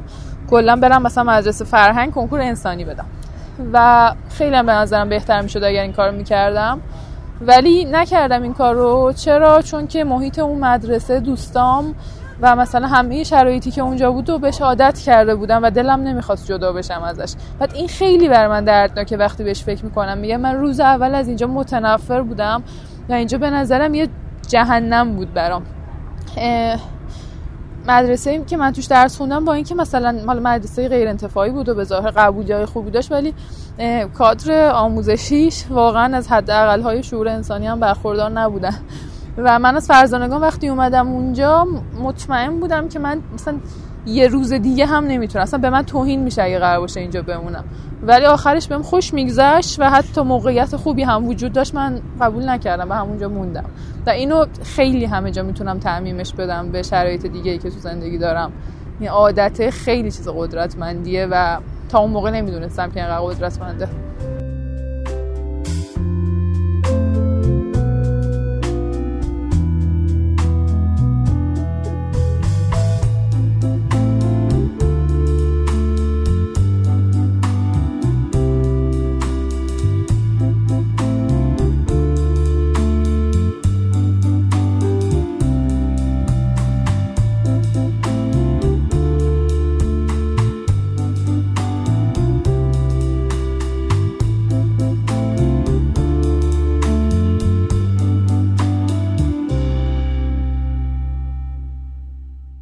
که از تاریخچه سمپاد می‌بینیم و از دهن مدیران فعلیش میشنویم اینه که سمپاد تشکیل شده که افتخار آفرین پرورش بده. افتخار آفریدن هم اینطور که معلومه خلاصه میشه در مدال های المپیاد و رتبه های کنکور. این افتخار آفرین بودن رو خیلی از والدین هم روش تاکید دارن و ممکنه که روی یه دانش آموز از همه طرف فشار بیاد که افتخاری کسب کنه. ولی چیزی که از فشار خانواده خیلی زیاد یادمه بحث مثلا المپیاد بود. و خانواده هایی رو من می‌دیدم که اینا از راهنمایی فشار رو رو بچه می آوردن که تو باید این درس رو بخونی مثلا چند ترکیبیات بخونی شروع می که از بچه راهنمایی مثلا جب باید بخونی اینا رو بخونی که تو مثلا بعد که میری دبیرستان اینقدر جلو باشی و در نهایت مثلا تو باید طلای جهانی بشی. و این فشار رو بچه بود. یعنی مثلا من خانواده رو می‌دیدم که اینجوری و هیچی هم بچه هم یادمه که هیچی نشد. با اینکه مثلا خیلی اطلاعات داشت مثلا چیزی که بهش اینفورمیشن زیاد داشت از ریاضی. ولی مثلا خب فهم خاصی نداشت برای اینکه یه فشاری اومده بود بهش و یه عالمه چیز میز مطالعه کرده بود و در نهایت مثلا یه بچه معمولی بود. بچه معمولی منظورم توی علامه یعنی بچه المپیادی نبود. بچه بود که بچه چیز بود که مثلا خب راه خودش رو می‌تونه بره و یه جا دانشگاه خیلی خوبی قبول شه و تموم یه بار گله می‌کردم از بهشون. بهشون اینو می‌گفتم گفتم که آقا این کل این سیستم المپیاد و همه این چیزا به خاطر یک کمبود اعتماد به نفسیه که ما ایرانی ها توی جهان داریم و می‌خوایم مثلا خودمون رو یه جوری نشون بدیم که نه مثلا خیلی ما هم خفنیم ما هم خیلی خوبیم. ما درسته از لحاظ تکنولوژی مثلا شاید عقب باشیم ولی آدمای خیلی با استعدادی داریم. المپیادا رو ما درو می‌کنیم. و این به نظرم همینه. یعنی بری تو بطنش. این که چرا مثلا یک نفر اگه المپیاد بگیره بوغا کرنا میشه این از اینه. و به خاطر همینم من می‌فهمم دولتی که بیاد یه همچین سیستمی درست کنه برای اینکه نتیجهش این باشه که ما در نهایت مثلا یک از این سیستم بیان بگن که ما یک عالم المپیاد جهانی داشتیم کشوری که خب افتخاری برای کشور نیست. ولی مثلا یه عالم المپیاد جهانی داشتیم مدالای طلا مدالای رنگارنگ از این سیستم در اومده و بخواد و این باعث میشه که ما یعنی می چی میگم؟ درست آموزش درست آموزش دادن و درست فهمیدن ریاضی ملاک نیست. ملاک اینه که ما چقدر در جهان نشون بدیم که چقدر بچه های خفنی داریم تربیت می‌کنیم و این سیستم درست میشه به این خاطر. ببین بالاخره مدرسه فرض کن تو ورود پیدا می‌کردی یه تالار افتخارات بود. نمی‌دونم اینو گفتم یا نه. یه تالار افتخارات بود نمی‌دونم مدال طلا مدال نمی‌دونم یک کنکور فلان. خب یعنی این فضای وجود داشت که تو بخوای که اون بهترینه باشی. شاید بیشتر از اینکه مقایسه بکنی خودتو با دیگران تمایل به بهترین شدن رو تو مدرسه هی با همه چی می‌خواستم به تو نشون بدن. این یعنی من اینجوری نبودم که از فلانی بهترم یا بهترم. اینجوری هم که من بین این آدم ها بهترین هست. می‌تونم بهترین باشم یا نه؟ خب نمی‌تونم مثلا شاید خودم رو مثلا بی خیال اون کاری که می‌خوام بکنم. ولی آره این بود. این واقعا بود که مثلا حالا یک باشی نمی‌دونم. خیلی شاید بی رفت من یه بار داشتم خواستم برای یکی توضیح بدم که آقا من نتوانم من تو خیلی از شهرهای دنیا خیلی از دوستام هستن دلیلش هم اینه که خیلی بچه های ما دانشگاه خوب رفتن بعدم تونستم مثلا اپلای کنن و اینها. بعد اومدم می‌خواستم مرسد توضیح بدم به انگلیسی. اصلا خودم خندم گرفت من بیام چی بگم الان؟ بگم یک جایی بوده. اینا اومدن اونهایی که از جمله من رو اونایی که نابغه بودن رو می‌گرفتن بعد اونا رو پرورش میدن. الان تو داری با من حرفی من یکی نوابغ ملی هم و خودم موقع خندم گرفت دیگه همونجا کات کردم توضیح ندادم. ولی ببین من تو کانادا راستش نشیدم همچین چیزی. نه خیلی نشیدم که همچین چیزی باشه. آره. که مثلا جدا کنن و حالا یه مدرسه خاصی باشه. نه هم مدرسه غیر انتفاعی بیشتر. آره. فکر نمی‌کنم. ولی می‌دونم که طرح خارجی بوده که پیاده شده. دقیقا از کدوم خارج از ایران المپیاد اصلا انقدر اصلا اخت و اخبارم حتی نمیاد. یعنی من الان هشت سال کانادا زندگی می‌کنم یه بار نشنیدم که توی المپیاد امسال کی اول کدوم تیم اول شد. چی میگم؟ یا یکی دیگه مثال دیگه چیز مسابقات رباتیکه. بچه های مدرسه دبیرستان رو میفرستن. حالا یه سری از تو اینترنت یه سری کد پیدا می‌کنن. حالا خیلی هم خیلی هم وقت می‌ذارن. خیلی هم کار خوبی می‌کنن. ولی اینا که معیار پیشرفته بودن یک کشور نیست که. یعنی هیچ ارزش فراتر از این که توی توی اخبار بیاد که ما تیم مثلا ایران اول شد. هیچ ارزش بیشتری نداره. از این جنبه که بهش نگاه می‌کنی خیلی ناراحت کننده میشه کل فلسفه سمپاد و اینکه تو این همه تحت فشار بودی. این همه استرس اومده برای اینکه یه خروجی بیارزشی تولید بکنی. خیلی دردناکه فکر می‌کنم.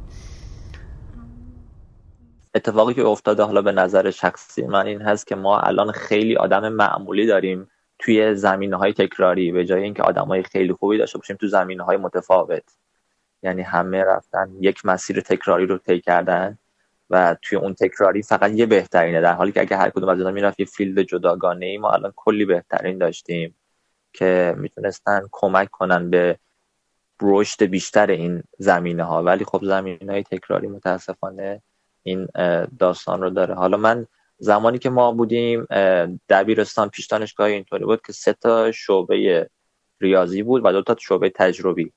و آخرین خبری که من دارم اینه که شده چهار تا شعبه تجربی و یک شعبه ریاضی الان. یعنی کاملا همه دارن میرن که صرفا پزشک بشن. حالا دیگه مشخصه دیگه آمار و اعداد که چقدر بچه ها دارن صرفا به فکر آیندهشون هستن. حالا بیشتر از اینکه لذت ببرن از کاری که می‌کنن و درسی که می‌خونن.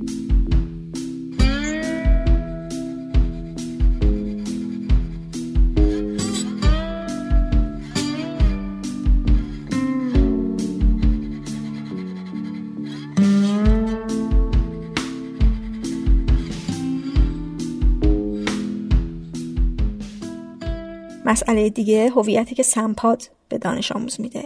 همون جداسازی از بقیه هم برچسب تیزهوش که بهت می‌زنه هم آموزش های متفاوت از مدارس عادی و هم تأکیدی که از همه طرف روی این هویت میشه. این باعث میشه که وقتی از سمپاد هم میای بیرون خودت رو جدا از بقیه ببینی. یا برای بعضی اینجوریه که تا سالها بعد از فارغ و تحصیلی همچنان به این هویت چنگ می‌زنن.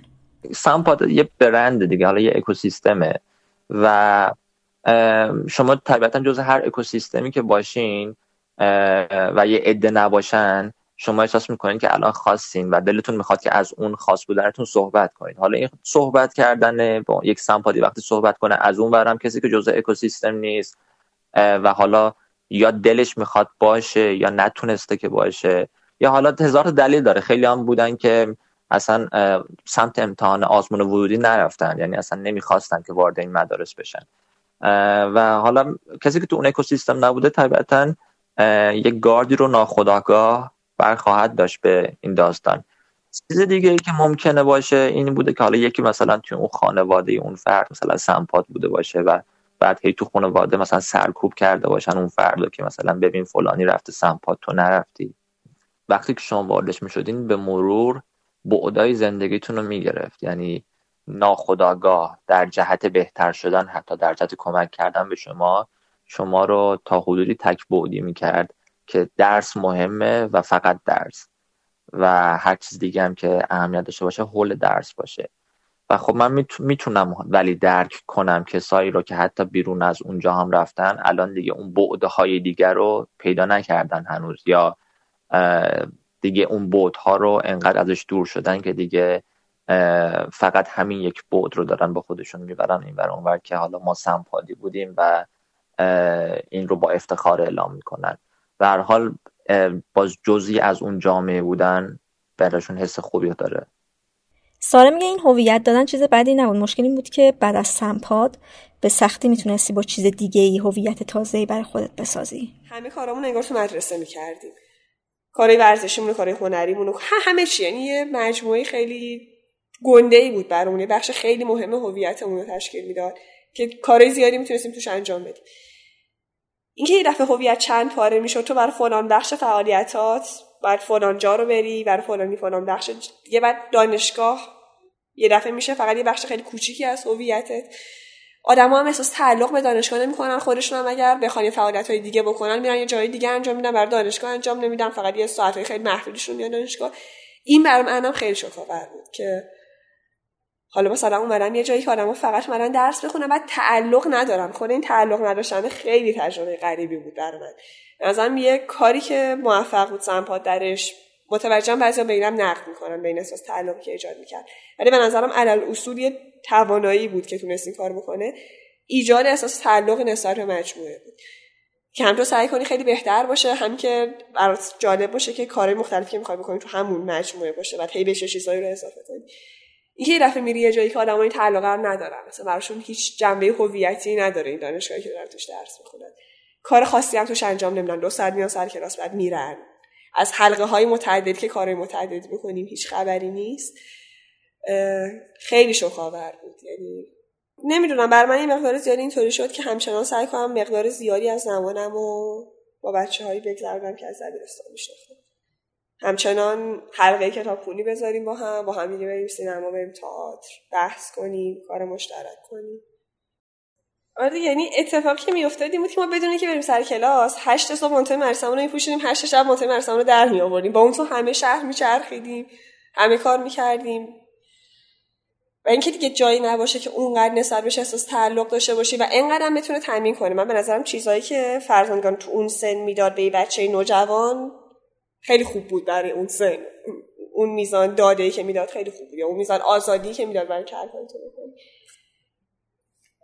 ولی این احساس تعلق خیلی بعدم به سختی هر جایی پیش می اومد و آره این سرخوردگیه به نظرم اجتناب ناپذیر بود. یعنی حداقل سال اول دانشگاه حتی احساس کنم یک نف یعنی یادم میاد که یک نفرتی از دانشگاه داشتم. یعنی واقعا حالم بد می‌شد. توی دانشگاه سعی کردم که قدر ممکن زمان کمتری در دانشگاه باشم.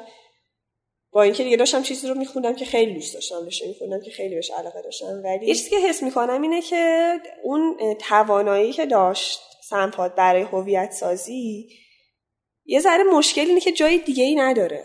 یعنی به نظرم طبیعیش اینه که حال طبیعی که نمی‌دونم ولی قابل انتظار بود که تو فکر کنی یه دوره مهم زندگیم هفت سال در دوره که داشتم شکل می‌گرفتم تو مدرسه که هویت ساز بوده شکل گرفته بعد رفتم دانشگاه احتمالا اون دانشگاه هم بعد یه ذره برام هویت بسازه دیگه. خب اصلا نمی‌سازه. یه مشکل اینه که حالا یه مقداری اینو من تو بعضی از گروه دیدم. مثلا بچه های معمار ملی. خیلی برخوش هویت جدا دارن که اینا معمار ملی بچه های شریفی مقداری این مثلا احساس رو دارن. ولی خب بقیه خیلی هویتی نمی‌سازه محیط براشون. لذا من اینو اینو یعنی یه ذره می‌فهمم شاید علتی که این اتفاق میفته اینه که طرف هیچ جای دیگه براش این هویت ساخته نشده دیگه. و هیچ چیز شخصی تری هم شاید پیدا نکرده که بخواد تعریف کنه. بعدیا میگه این جداسازی ممکنه باعث بشه که خودت رو آدم خاصی ببینی که نتونی آدمای معمولی رو تحمل کنی. نمی‌دونم چه جوری بگم. به نظرم اینکه این آدما از جامعه جدا میشن باعث میشه که بعدا نتونن یه آدمی که معمولی تره رو در جامعه تحمل کنن. یا اینجوری می‌بینن که هر کی که این توه آدم بسیار باهوشیه و آدمای خارج از این آدمای کمهوشی اینو حالا نه به عنوان آدمی که خارج از این سیستم. من خودم اختلاف خودم رو با یک سری از شاگردایی که داشتم اینا المپیادهای جهانی اینا مدال می آوردن اختلاف خودم با اینا می‌دیدم. اینا خیلی بچه های باهوشتری بودن.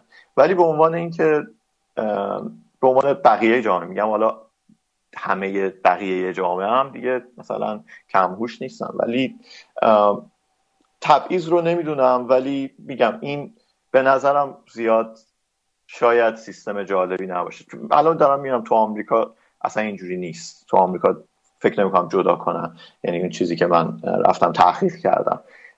حالا به نوعای دیگه ای هستا چون مدارس خصوصی و اینا اصلا شروع می‌کنن مدارسی هستن که خیلی مثلا تبلیغ می‌کنن که برای بچه های ولی سیستم دولتی برای این کار مثلا ما نداریم. حالا نمی‌دونم اینم نمیگم که هر چیزی که اینجاست درسته. همینجوری دارم فعلا بلند بلند فکر می‌کنم و جواب میدم. مثلا انگار که ما اعضای یک کلوبی هستیم و سمپادی هستیم اینو به شدت حس می‌کنم که این تا آخر اون باهاش رو میمونم شاید کسی مثلا نبینم که مثلا دبیرستانش رو مثلا توی رزومه و ایناش بزنه ولی یه سمپادی همیشه در رزومهش احتمال خیلی از سمپادی که من دیدم تو رزومه هاشون همیشه می‌ذارن که دبیرستانشون مثلا توی استاد درخشان.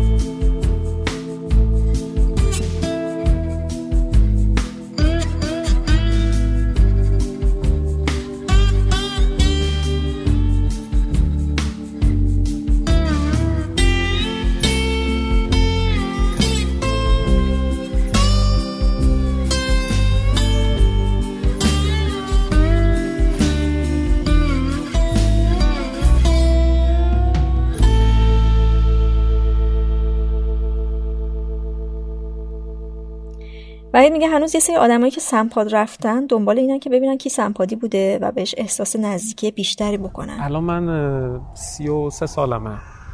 هنوز برام توی سری جمعایی پیش میاد میرم و جز هفتش سوال اولی که آدما می‌پرسن از من اینه که تو سمپادی بودی یا نه. در صورتی که سمپاد مثلا میشه 15 سال پیش 20 سال پیش. چرا این سوالو می‌پرسن؟ خیلی من به این فکر کردم و هم خودم هم آدمایی که دوستانی که باشون در ارتباطم و تو سمپات نبودن. خیلی نظر مختلفی داریم. من خودم احساس می‌کنم آدما دنبال یه هویت مشترک میگردن تجربه مشترک میگردن این سوالا رو می‌پرسن. یعنی مثلا می‌پرسن از کدوم شهر اومدی کدوم دانشگاه بودی؟ ولی جالبیش اینه خیلی وقتا سمپاد بودی یا نه قبل از این سوالو پرسیده میشه. من شاید مثلا بچه تر که بودم شاید منم احساس می‌کردم آدمی که سمپاد رفته آدم باهوشتریه بر من جذابتره. فکر می‌کنم شاید مثلا 20 سالم بود اینجوری فکر می‌کردم. و اگه این سوالو میپرسیدم اصلا صرفا برای این بود که ببینم این آدم تو طبقه بندی ذهنی من آدم باهوشی محسوب میشه یا نه. ولی الان خیلی وقت این سوال نپرسیدم شاید نمی‌دونم 5 6 ساله. اگه یکی ازم بپرسه ممکنه در جواب بپرسم که تو بودی یا نه ولی مثلا نمی‌پرسم تو سمپادی بودی یا نه.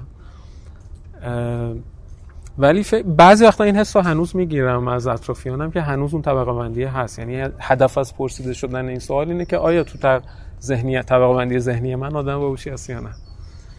کی دیگه شما فکر کردین که خب این نشانه هوشم ممکنه نباشه؟ با آدمای دیگه ای آره با هم اصلا توی دانشگاه پیش اومد و بیشتر این که اصلا با آدمایی با پیشینه های مختلف که برخورد داشتی دیدی که اصلا هیچ ربطی نداره هوش به سمپاد یعنی آدمایی بودن بسیار گیرایی بالا بسیار آدمای چنبودی حالا مثلا هیچ چیزی مطلب جدیدی که بهشون می‌رسید حالا توی هر زمینه ای نه فقط ریاضی فیزیک اینجور موضوع. خیلی سریع متوجه می‌شدن می‌تونستن پیچیده مسائل پیچیده رو حل کنن و اصلا هیچ پیشینه سمپادی هم نداشتن. و حتی می‌دیدی که توان تحلیل بالاتری هم گاهن دارن. و هر هرچی هی بیشتر میشه آدمایی که می‌بینی از پیشینه های مختلف. حالا اصلا وقتی میره خارج از کشور اصلا ملیت های مختلف رو می‌بینی که اصلا اینا اصلا همچی سازمانی به اسم سمپاد ندارن و اون آدم هم کلاسی تو نشسته به اندازه تو باهوشه یا هست تو باهوشتره درسش بهتره معدلش بالاتره. مهارت های اجتماعیش بالاتره به مراتب. یعنی خیلی راحتتر توی جامعه وارد میشه دوست پیدا می‌کنه. و متوجه میشی نه اصلا این خبرها نبوده دیگه. یعنی به مرور زمان خیلی کمرنگ و کمرنگ تر میشه و الان من احساس می‌کنم واقعا الان اصلا دیگه سمپاد, سمپاد و باهوش خیلی فاصله زیادی هست بینش. اصلا این دوتا عبارت تیسوش حس منفی می‌داد به آدمایی که این عبارت به طور رسمی شاملشون نمی‌شد و همین خودش فاصله بزرگی به وجود می آورد شما نقش پسر خوب به داده میشه توی اون خانواده توی اون فامیل. از این به بعد یه خانواده ای بچهش درس می‌خونه تو رو به عنوان پتک می‌زنه سر اون. یعنی اون پسر خاله پسر امو هر چیزی اگه داشتی حس اون آدم هم به تو سر این قضیه بد میشه. یعنی حتی با اینکه مثلا حالا عید میرین با هم مسافرت هرچی دور همین ولی کم کم یه فاصله ای ایجاد میشه. اون آدما مثلا اینقدر تو به عنوان چکش استفاده شدی که سرشون خورده بشی یه حس بدی هم به تو دارن. حالا شاید خیلی واضح نباشه اکثر اوقات ولی گاهی احساس می‌کنی همچی حسی رو. ولی باز یه بازخوردای متناقضی هم خیلی آدم می‌گرفت. مثلا توی راهنمایی خیلی یه سری از معلم خیلی میمدن سر کلاس ما رو مسخره می‌کردن که شما مثلا تیزهوشین شما عقب افتاده این شما مثلا هیچی نمی‌فهمین. حالا مثلا اکثریت معلم ها نبودن ها. مثلا شاید مثلا 20 درصدشون بودن. ولی این این حس منفیه که حالا شاید بیشتر باید در موردش صحبت کنیم. بین کسایی که سمپاد درس خوندن و نخوندن توی بعضی از معلم هم حتی بود. یعنی اون معلمه هم انگار مثلا یه ناراحتی از یه چیزی داشت و دوست داشت تو رو تحقیر کنه که این برچسب سمپادی بهت خورده اون ضربش رو بزنه که نه آقا تو مثلا هیچ چیزی نیستی. حتی این ممکنه فاصله به وجود بیاره بین خواهر و برادرهایی که بعضی سمپادی هستن و بعضی نیستن. یه جنبه دیگه از سمپاد رفتن این اثریه که توی خانواده ای که یه بچه ای معمولا حالا بچه بزرگتر شاید وارد سمپاد میشه و بچه بعدی نمی‌تونه به هر دلیلی. چون اون بچه که وارد شده در, در ذهن خانواده یه موفقیت هایی رسیده و در واقع اون میشه تعریف موفقیت توی اون خانواده حتی. یعنی اونو اولین آدمیه که میره دان... سمپاد اولین آدمیه که میره دانشگاه معمولا اولین آدمیه که مهاجرت می‌کنه تو مسیر بعدی. بعد اون بچه های بعدی هر کاری که می‌کنن با اون بچه اولیه مقایسه میشن. یعنی حتی مثلا همه تلاششون هم بکنن یه ذره رتبه کنکورشون پایین تر شه میگن ببین اون اولیه رفت سمپات مثلا رتبهش خوب شد. یه یعنی همیشه توی مقایسه قرار می‌گیرن. و این حس خیلی منفی فکر می‌کنم معمولا تو اینا ایجاد می‌کنه. همین اینی که تو به عنوان نماد موفقیت تو خانواده معرفی میشی باعث میشه خانواده یه جورایی از تصمیمای تو خیلی بیشتر حمایت کنه. هر تصمیمی که می‌گیری خیلی لازم نیست توضیح بدی که چرا ولی بچه های دیگه اصلا این حمایت رو ندارن. یعنی حتی تصمیم مشابه تو رو می‌خوان بگیرن خانواده خیلی مقابلشون با میسته. حالا این تصمیم هر چیزی از انتخاب رشته مثلا مهاجرت هر ازدواج هر چیزی که باشه اونا انگار دیگه خودشون اثبات نکردن برای خانواده که اینا های درستی می‌گیرن. و این خیلی فکر می‌کنم مشکل زایه برای خیلی از بچه خواهر برادرای کسایی که سمپات نرفتن.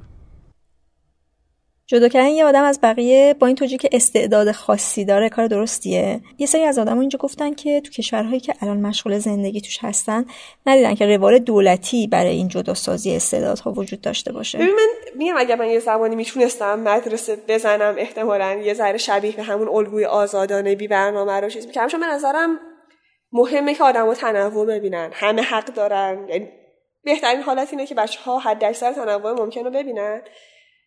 تجربه کنن.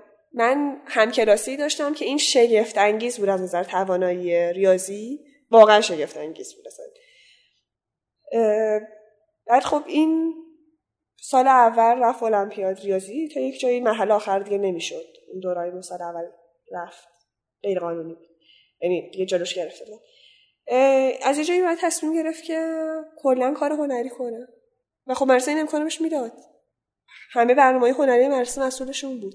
نظر مهم بود آخه اینکه یه کسی حالا به نظر بیاد استعلالی داره یا نداره نباید محرومش کنه از اینکه بتونه یه کار دیگه رو بکنه که در زندگی. و باز هم به نظرم میاد که ممکنه یه بچه هایی باشن که همون علاقه ها رو دارن هم اون چیزی که به نظر میاد استعداده رو دارن. اگر کسی اونقدر انگیزه داشت و از مدرسه طلبه اینو کرد که یک آموزش ویژه‌ای ببینم خیلی عالیه اگر مدرسه اون موقع بتونه این امکانات در اختیارش بذاره. ولی اینکه شرایط از پیش مشخصی و بچه رو بری بذاری اونجا خیلی اتفاق بدیه. یعنی هیچ هیچ طوری نمی‌تونم همدلی کنم با یه همچین سیستمی.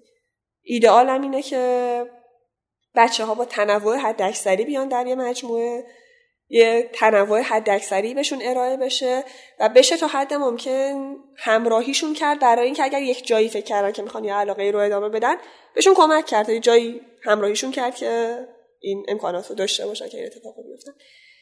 و به نظرم که واقعا ایده ای که مثلا حالا من نمی‌دونم دوره مریم میرزاخانی چطوری بوده ولی دورهایی که ما بودیم حتی خیلی چیز خاصی به کلاس المپیاد ریاضی هم وجود نداشت. اون بچه‌هایی که خودشون خیلی علاقه من بودن می‌رفتن میخوندن بعد مدرسه می‌گفت نمی‌خوایم فلان کلاس رو برین چون می‌خواین المپیاد بدین باشه نرین. بعد خود بچه‌ها تصمیم گرفتن فلان معلمو بگین بیاد خوبه. بعد مرسه معلمه رو می‌گفت بیاد. اصلا و به نظرم اینه. یعنی تو اگر ساختی زندگی تو با علایقت می‌تونی ادامهش بدی. اگر اینطوری بهت حقنه کردن که آخه خیلی خیلی هم بعیده که بتونی یه ادامه جدی بدی ماجرا رو. آره. من یه چیزی الان یادم اومد بخش در مورد کشورهای دیگه گفتی. من می‌دونم که اونجا این مدلی که تو مثلا فرض کن ممکنه که کلاس سوم دبستانی سوم راهنمایی بعد می‌بینن ریاضیت خوبه. تو ممکنه همه درساتو با بچه سوم راهنمایی بگذرونی ولی یهو ریاضی تو می‌برن می‌ذارن سوم دبیرستان. این دقیقا همونیه که میگه. یعنی منظورم سیستم درستیه که تو نه از جامعه جدا میشی. ولی خب آدمو می‌دونه آره دیگه منطقیه. تو ریاضیت خوبه باید بری سوم دبیرستان. نه مثلا ادبیاتت خوبه. تو میری ادبیات یه پای بالاتر. آره نه. اون تیکه که گفتی از جامعه جدا میشه به نظرم نه. مکانیزم غلطیه. یعنی در نهایت هم ممکنه عکس خودش عمل بکنه.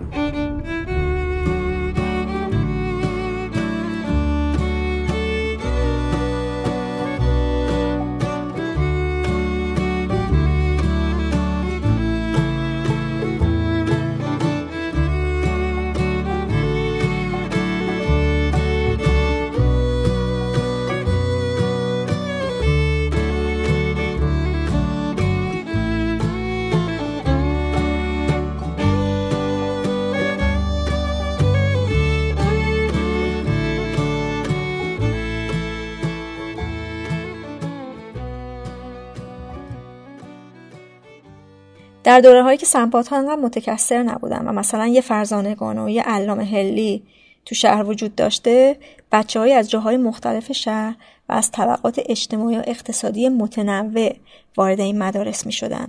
بردیا میگه همین تنوع و گوناگونی نجات بخشه کسی که فقیره تو مدارس فقیرتر هی داره میمونه و هیچ وقت این لوپ شکسته نمیشه این چیزی که این شکلی بود باعث می‌شد که این loop شکسته بشه. اون فقیر فقیره هی فقیرتر میشه و اون پول داره پول دارتر میشه چون تو loop خوبی افتاده.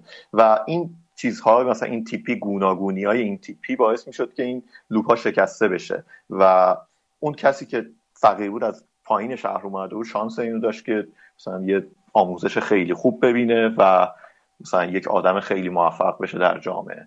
من خیلی مثبت بود نظرم نسبت به این گوناگونی اینجا مثلا از لحاظ فرهنگی از لحاظ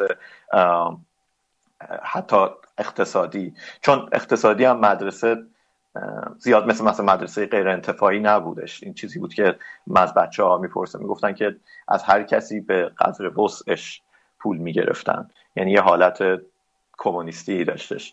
و به خاطر همین فکر نمی کنم مثلا شاید خیلی مثلا عینه یه بچه عینه مدرسه غیر انتفاعی نبود که شاید مثلا خود مثلا اون خانواده اذیت بشه از اینکه بچه‌شو فرستاده علامه به نظر راهل هم مهمترین نکته فرزانگان همین بوده. یعنی الان من یک چیزی که باعث میشه که تنها چیزی که باعث میشه احساس کنم نخوام که فرزانگان نابود بشه اگه بگم یه مورد مثلا همینه که به نظر من هیچ مدرسه دیگه ای توی حداقل تهران مثلا اونجوری نیست. یعنی تو یا مدرسه دولتی داری یا مدرسه غیر انتفاعی داری. خب بچه پول داره میره غیر انتفاعی بچه که حالا نداره میره مدرسه دولتی. تو فرزانگان تو این دوتا رو کنار هم داشتی و خیلی این حس خوبی بود. یعنی یه, یه،, یه سری چیزا یه سری احساس می‌کنم توانایی و مهارت اجتماعی من پیدا کردم. مثل درک اجتماعی پیدا کردم. ساره هم روی این تنوع تاکید داره. مهمترین چیزی که بر من وجود داشت توی سمپاد این بود که سیستم آموزشی آلترناتیو و میزان آزادی که به طور معمول در مدارس ممکن نیست و این برای بچه هایی با گستری نسبتا زیادی اعمال با تنوع نسبتا زیادی اعمال می‌شد که به نظرم در مدرسه دیگه غیر ممکن بود. یعنی ممکن توی غیر انتفاعی داشته باشی که سیستم آموزشی خیلی خاصی داشته باشه آزادی ها توش اعمال کنی ولی مخاطبت خیلی خواسته من برخی از غیر انتفاعی ها حداقل درس دادم. طبقه اجتماعی بچه هم طبقه اقتصادیشون هم طبقه اجتماعیشون بسیار طبقه محدودیه. نکته خیلی مثبت بر من در تجربهام در درس خوندن اونجا این بوده که طبقه اجتماعی بسیار متنوع. این رو می‌فهمم که باز بزرگترین گروه بچه ها بچه های طبقه متوسط بودن با پدر مادرهای تحصیل کرده. حداقل لیسانس عمده شاید اینا بودن بیشترین گروه از نظر تعداد. ولی با این حال گروه های بسیار متنوع می‌دید من چنین تنوعی رو تو غیر انتفاعی که درس دادم بسیار اصلا اصلا قابل مقایسه نیست. واقعا قابل مقایسه نیست. این اتفاق مثبتی بود به نظرم که آدم های از گروه های مختلف دسترسی داشته باشن به سیستم آموزشی متفاوت و آزادی زیاد. و این نکته مهمی بود که یه مدرسه که شهریه بالایی نداره از تغییرات آموزش پرورش برکناره. این, این, شانس خیلی بزرگی بود. در واقع به نظرم میمد توی یه سیستم آموزشی که خیلی پر ایراده سیستم آموزش پرورشی بسیار سیستم پر ایراده انگار اینا تونستن سالی 300 تا بچه رو نجات بدن. حالا اون ایده که داشتن بر گزینش اینا ایده غلطی بوده اصلا من ترجمه این بود که رندوم شد. 300 نفر قرار سال نجات بدیم دیگه. 300 نفر نجات میدیم ولی همین. به 300 نفر کمک کنیم که مجبور نباشن. نه فشار برخی از مدارس دولتی رو تحمل کنن نه اون یک دستی عجیب مدارس غیر انتفاعی البته نگفتم که ساره خودش هم در دوره های اخیر تو فرزانگان معلم بوده و چیزی که در مقایسه با دوره که خودش محصل بوده دیده اینه که دیگه اون توجهی که تو دوره اونا به علوم انسانی وجود داشته وجود نداره و بچه ها دارن خیلی تک بودی پرورش پیدا می‌کنن. بچه ها خیلی تک بودی تر به این معنان که خیلی تجربه کمتری از چیزهای جدا از درسشون دارن. مدرسه خیلی تجربه کمتری بهشون میده. اگر هم تجربه دارن دارن بیرون این تجربه رو می‌کنن که عمدتا اونم نمی‌کنن در همین ناگهان اتفاق افتاده انگار که فاصله بین بچههایی که علوم انسانی می‌خونن با بچههایی که ریاضی و تجربه می‌خونن از نظر کنجکاوی نسبت به زندگی روزمره نسبت به موضوعات انسانی بسیار زیاد شده این شکافه. من فکر می‌کنم شکاف نبود در دوره تحصیلی ما. با تو دوره درستان هممون می‌تونستیم راجع موضوعاتی بحث کنیم. حالا بالا و پایین داشت میزان مطالعات و دقت و علاقه و کنجکاویمون. ولی می‌شد که بحث کنیم. ولی بچه هایی که من باشون اخیرتر کار می‌کردم به عنوان معلم اگر دانش آموز علوم انسانی نبودن انگار هیچ وقت هیچ آموزش آلترناتیو علوم انسانی ندیده بودن. انگار هیچ آموزش جدی علوم انسانی ندیدن هیچ کنجکاوی نسبت به جهان انسانی خارج ندارن. نه کنجکاوی دارن نه علاقه دارن نه هیچ وقت اصلا چیزی دیدن. و این بر من عجیبه چون یعنی اون سالهایی که ما درس میخوندیم علوم اجتماعی حتی تو دوره راهنمایی خیلی درس جدی بود و خیلی خیلی روش کار می‌شد و خیلی مثلا معلم سعی کردن خلاق باشن توش. و این فاصله بین بچه های علوم انسانی با بقیه بچه ها انگار اینا رو برده بود توی گاردی بچه های علوم انسانی رو. نه اینا قبول داشتن بقیه بچه های مدرسه نه بقیه بچه های مدرسه اینا رو قبول داشتن. خیلی تنش خیلی زیادی بین این دو گروه بود. و اینها چون احساس می‌کردن که بقیه بچه ها نسبت به کلا جهان انسانی به اندازه اینها کنجکاو و مطلع حالا به معنا نیستن خیلی نگاه تحقیرآمیزی داشتن به بقیه بچه ها یعنی بقیه بچه احساس می‌کنن بچه علوم انسانی ناتوانن که علوم انسانی می‌خونن بچه علوم انسانی احساس می‌کنن اینو که اصلا نمی‌فهمن. مسائل اصلی زندگی رو اینا کلا نمی‌فهمن. بر همین خیلی دعواهای خیلی بد و خیلی تنش بد و و مدرسه چون اصلا دیگه براش این نبود که علوم انسانی ارزشه. به شکل دردسر نگاه می‌کرد به بچه های علوم انسانی. اتفاقی که نبود در سالهای گذشته. چون حداقل اون دوره که من درس می‌دادم به این شکل بود که فقط یه مدرسه از بین الان فرزانگان چند تا شدن یه مدرسه علوم انسانی داشت. انگار اون مدرسه احساس می‌کرد که بهش تحمیل شده چون بقیه علوم انسانی ندارن انداختنشون گردن ما که با همه سیستم مدرسه متفاوته. بعد اصلا یه چیزایی میگن که ما مایل نیست اصلا به ما چه؟ اصلا یه چیزایی میگن که بقیه بچه ها نمیگن و بقیه بچه ها اذیت می‌کنن. آره این خیلی این خیلی شدید بود. یعنی به طوری که وقتی که این اتفاق افتاد یکی از معلمای وقتی این تنش خیلی شدید شد من معلم این بچه های علوم انسانی بودم.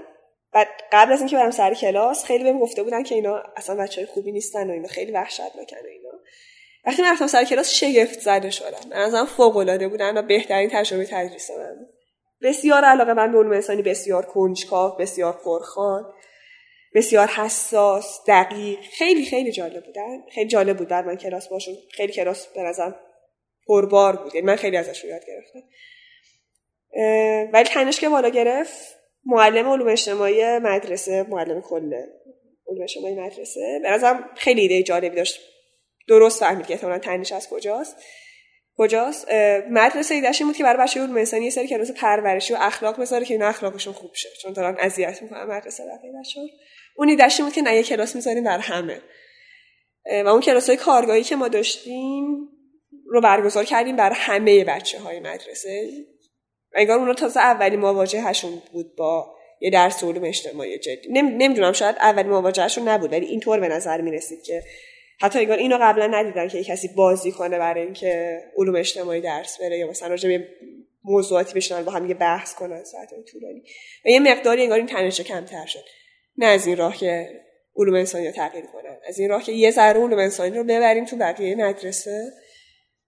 شاید یه مقداری تنش کمتر شد این به نظرم میاد که اگر این کنجکاوی تقویت نشه از سالهای نسبتا اول نوجوانی میمیره. خیلی آدم باید یا در شرایط خانوادگی محیطی خاصی باشه که نگهش داره یا شخصا یه علاقه خیلی ویژه‌ای داشته باشه که این کنجکاوی باقی بمونه. به نظرم میاد احتمالا سیستم آموزشی اخیرتر فرزانگان رفته به این سمت که این کنجکاوی رو تقویت نمی‌کنه. آره یعنی به نظرم تفاوتی در بچه ها نیست که این اتفاق میفته در اینه که یه گروه بزرگی از بچه ها هیچ وقت این کنجکاوی درشون تقویت نشده و خب از بین رفته دیگه. نقش منفی بزرگ خانواده به نظر من توی دوره راهنمایی بچه ها یا متوسطه اول اینه که امکان تجربه متنوع از بچه ها می‌گیرن. خیلی بچه ها خونه نگه میدارن. خیلی بچه ها کسی رو غیر از خانوادهشون آدم های بسیار شبیه خودشون نمی‌بینن. الان که فرزانگان ها منطق... منطقی شده دیگه اون تنوعی که ما می‌دیدیم تو مدرسه هم نمی‌دیدن. و بچه که هیچ تجربه اجتماعی نداره خیلی اصلا سخت یه کنجکاوی اجتماعی داشته باشه. عمده بچه‌ای که حالا تعداد زیادی از بچه‌ای که من باشون مواجه بودم یه بار خودشون تنها از خونه نرفته بودن بیرون. یه بار سوار وسایل حمل و نقل عمومی نشده بودن خب اصلا این بچه چی میشه درس داد؟ چه کنجکاوی اجتماعی رو میشه در این بچه ایجاد کرد؟ خیلی خیلی به سختی بشه. انگیزه هم نداشتم بر خبر یه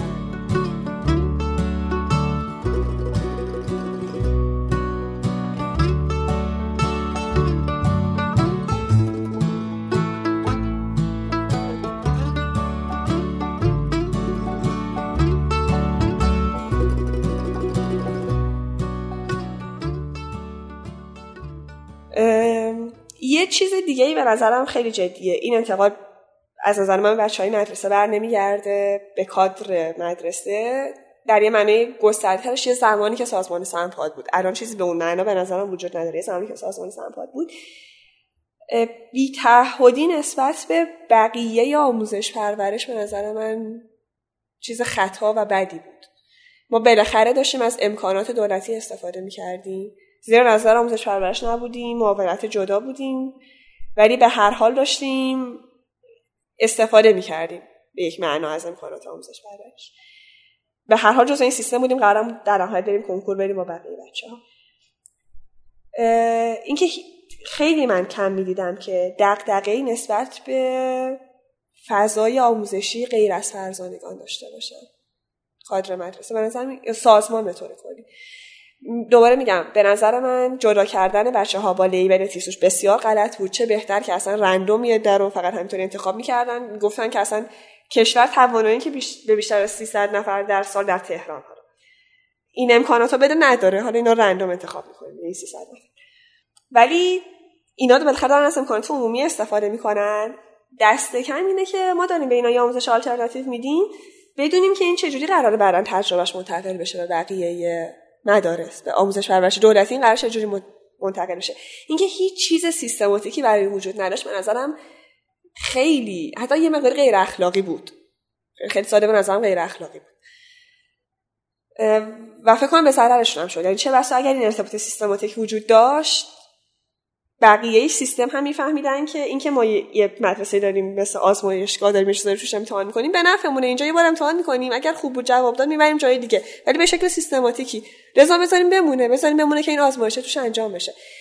و فرزانه شهر یعنی سمپات کلا یه شرایطی داشت که امکان این آزمایش رو می‌داد. از جمله اینکه همین چون اسم داشت خانواده ها خیلی گیر نمی‌دادن که مدل خاصی باشه.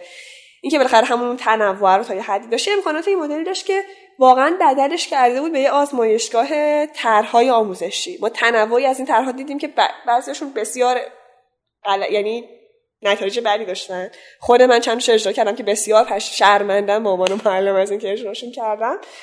ولی واقعیت این بود که یه شرایطی بود که تو می‌تونستی هر طرح درسی رو بری اونجا اجرا کنی امتحان کنی. چیزای خیلی یک دفعه بزرگی. مثلا یه دفعه تصمیم گرفتن معلمای راهنمایی که درس حرف و فن و هنر و اجتماعی و تاریخ و جغرافیا رو با هم قاطی کنن یه طرح درس مشترک بنویسن همشون با هم مثلا یه طراحی خیلی عظیمی بکنن. خیلی جالب بود. یعنی می‌شد اینو به آزمایش دید که آقا ما اینو الان توی یه مدرسه انجام دادیم. ببینیم اگر این طرح موفقه شبیهش رو بدیم یه جاهای دیگه هم انجام بدیم.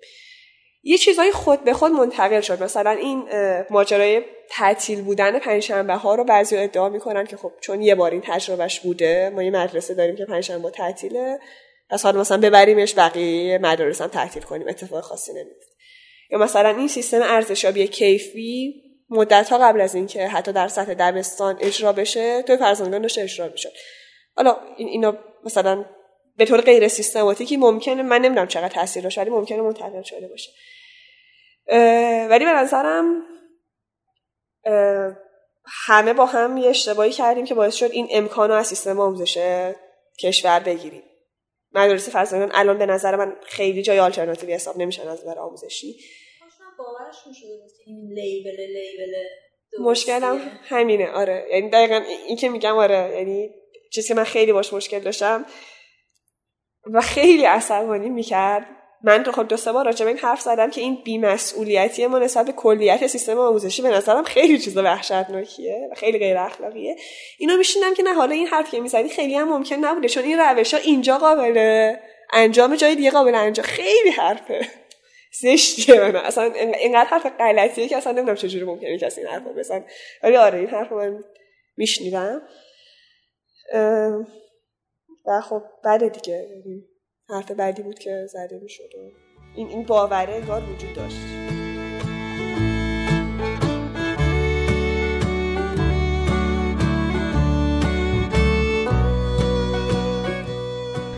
یه مشکلی که توی من هست و توی چند تا از دوستای نزدیکم که صحبت کردم باهاشون هست اینه که ماهای توی زندگیمون راضی نمیشیم از دستاوردهایی که داریم. یعنی همیشه احساس می‌کنیم که کمه.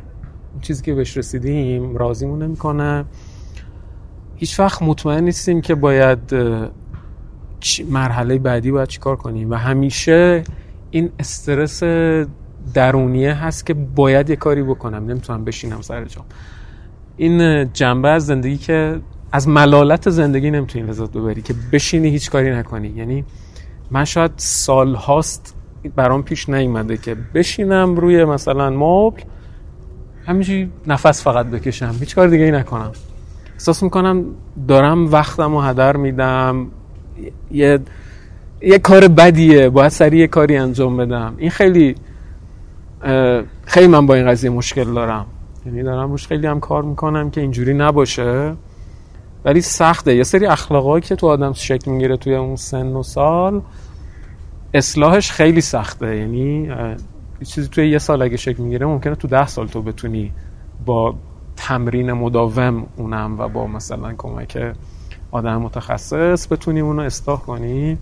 این حسی که یعنی خیلی هم به نظرم با مفهوم سعادت گره خورده یعنی با حس خوشبختی خیلی گره خورده. آره دقیقا اینکه مسابقه گریز میشی به خاطر اینکه دیگه نمی‌خوای اصلا قضاوت بشی. یعنی می‌بینی خیلی بی اهمیت بوده همه این پروسه که تو توش وارد شدی و بهت فشار وارد شده و هیچ خروجی نداشته غیر از این آسیبی که به شخص تو زده و تا جایی که می‌تونی از رقابت اصلا دوری می‌کنی. یعنی مثلا من فوتبال بازی نمی‌کنم دیگه بعد از اینکه از مدرسه اومدم بیرون. چون حتی فوتبال بازی کردنم رقابتی بود اونجا. یعنی خیلی چیز جدی بود. لیگ تشکیل می‌دادن نمی‌دونم. خیلی جدی بود. یعنی همینم هم باعث شد من از فوتبال هم حتی زده بشم که آقا شما چرا یه کاری رو اجازه نمیدین آدم برای لذتش انجام بده؟ چرا باید همه چی برای یک قهرمانی برای یک مدالی برای یه چیز اینجوری؟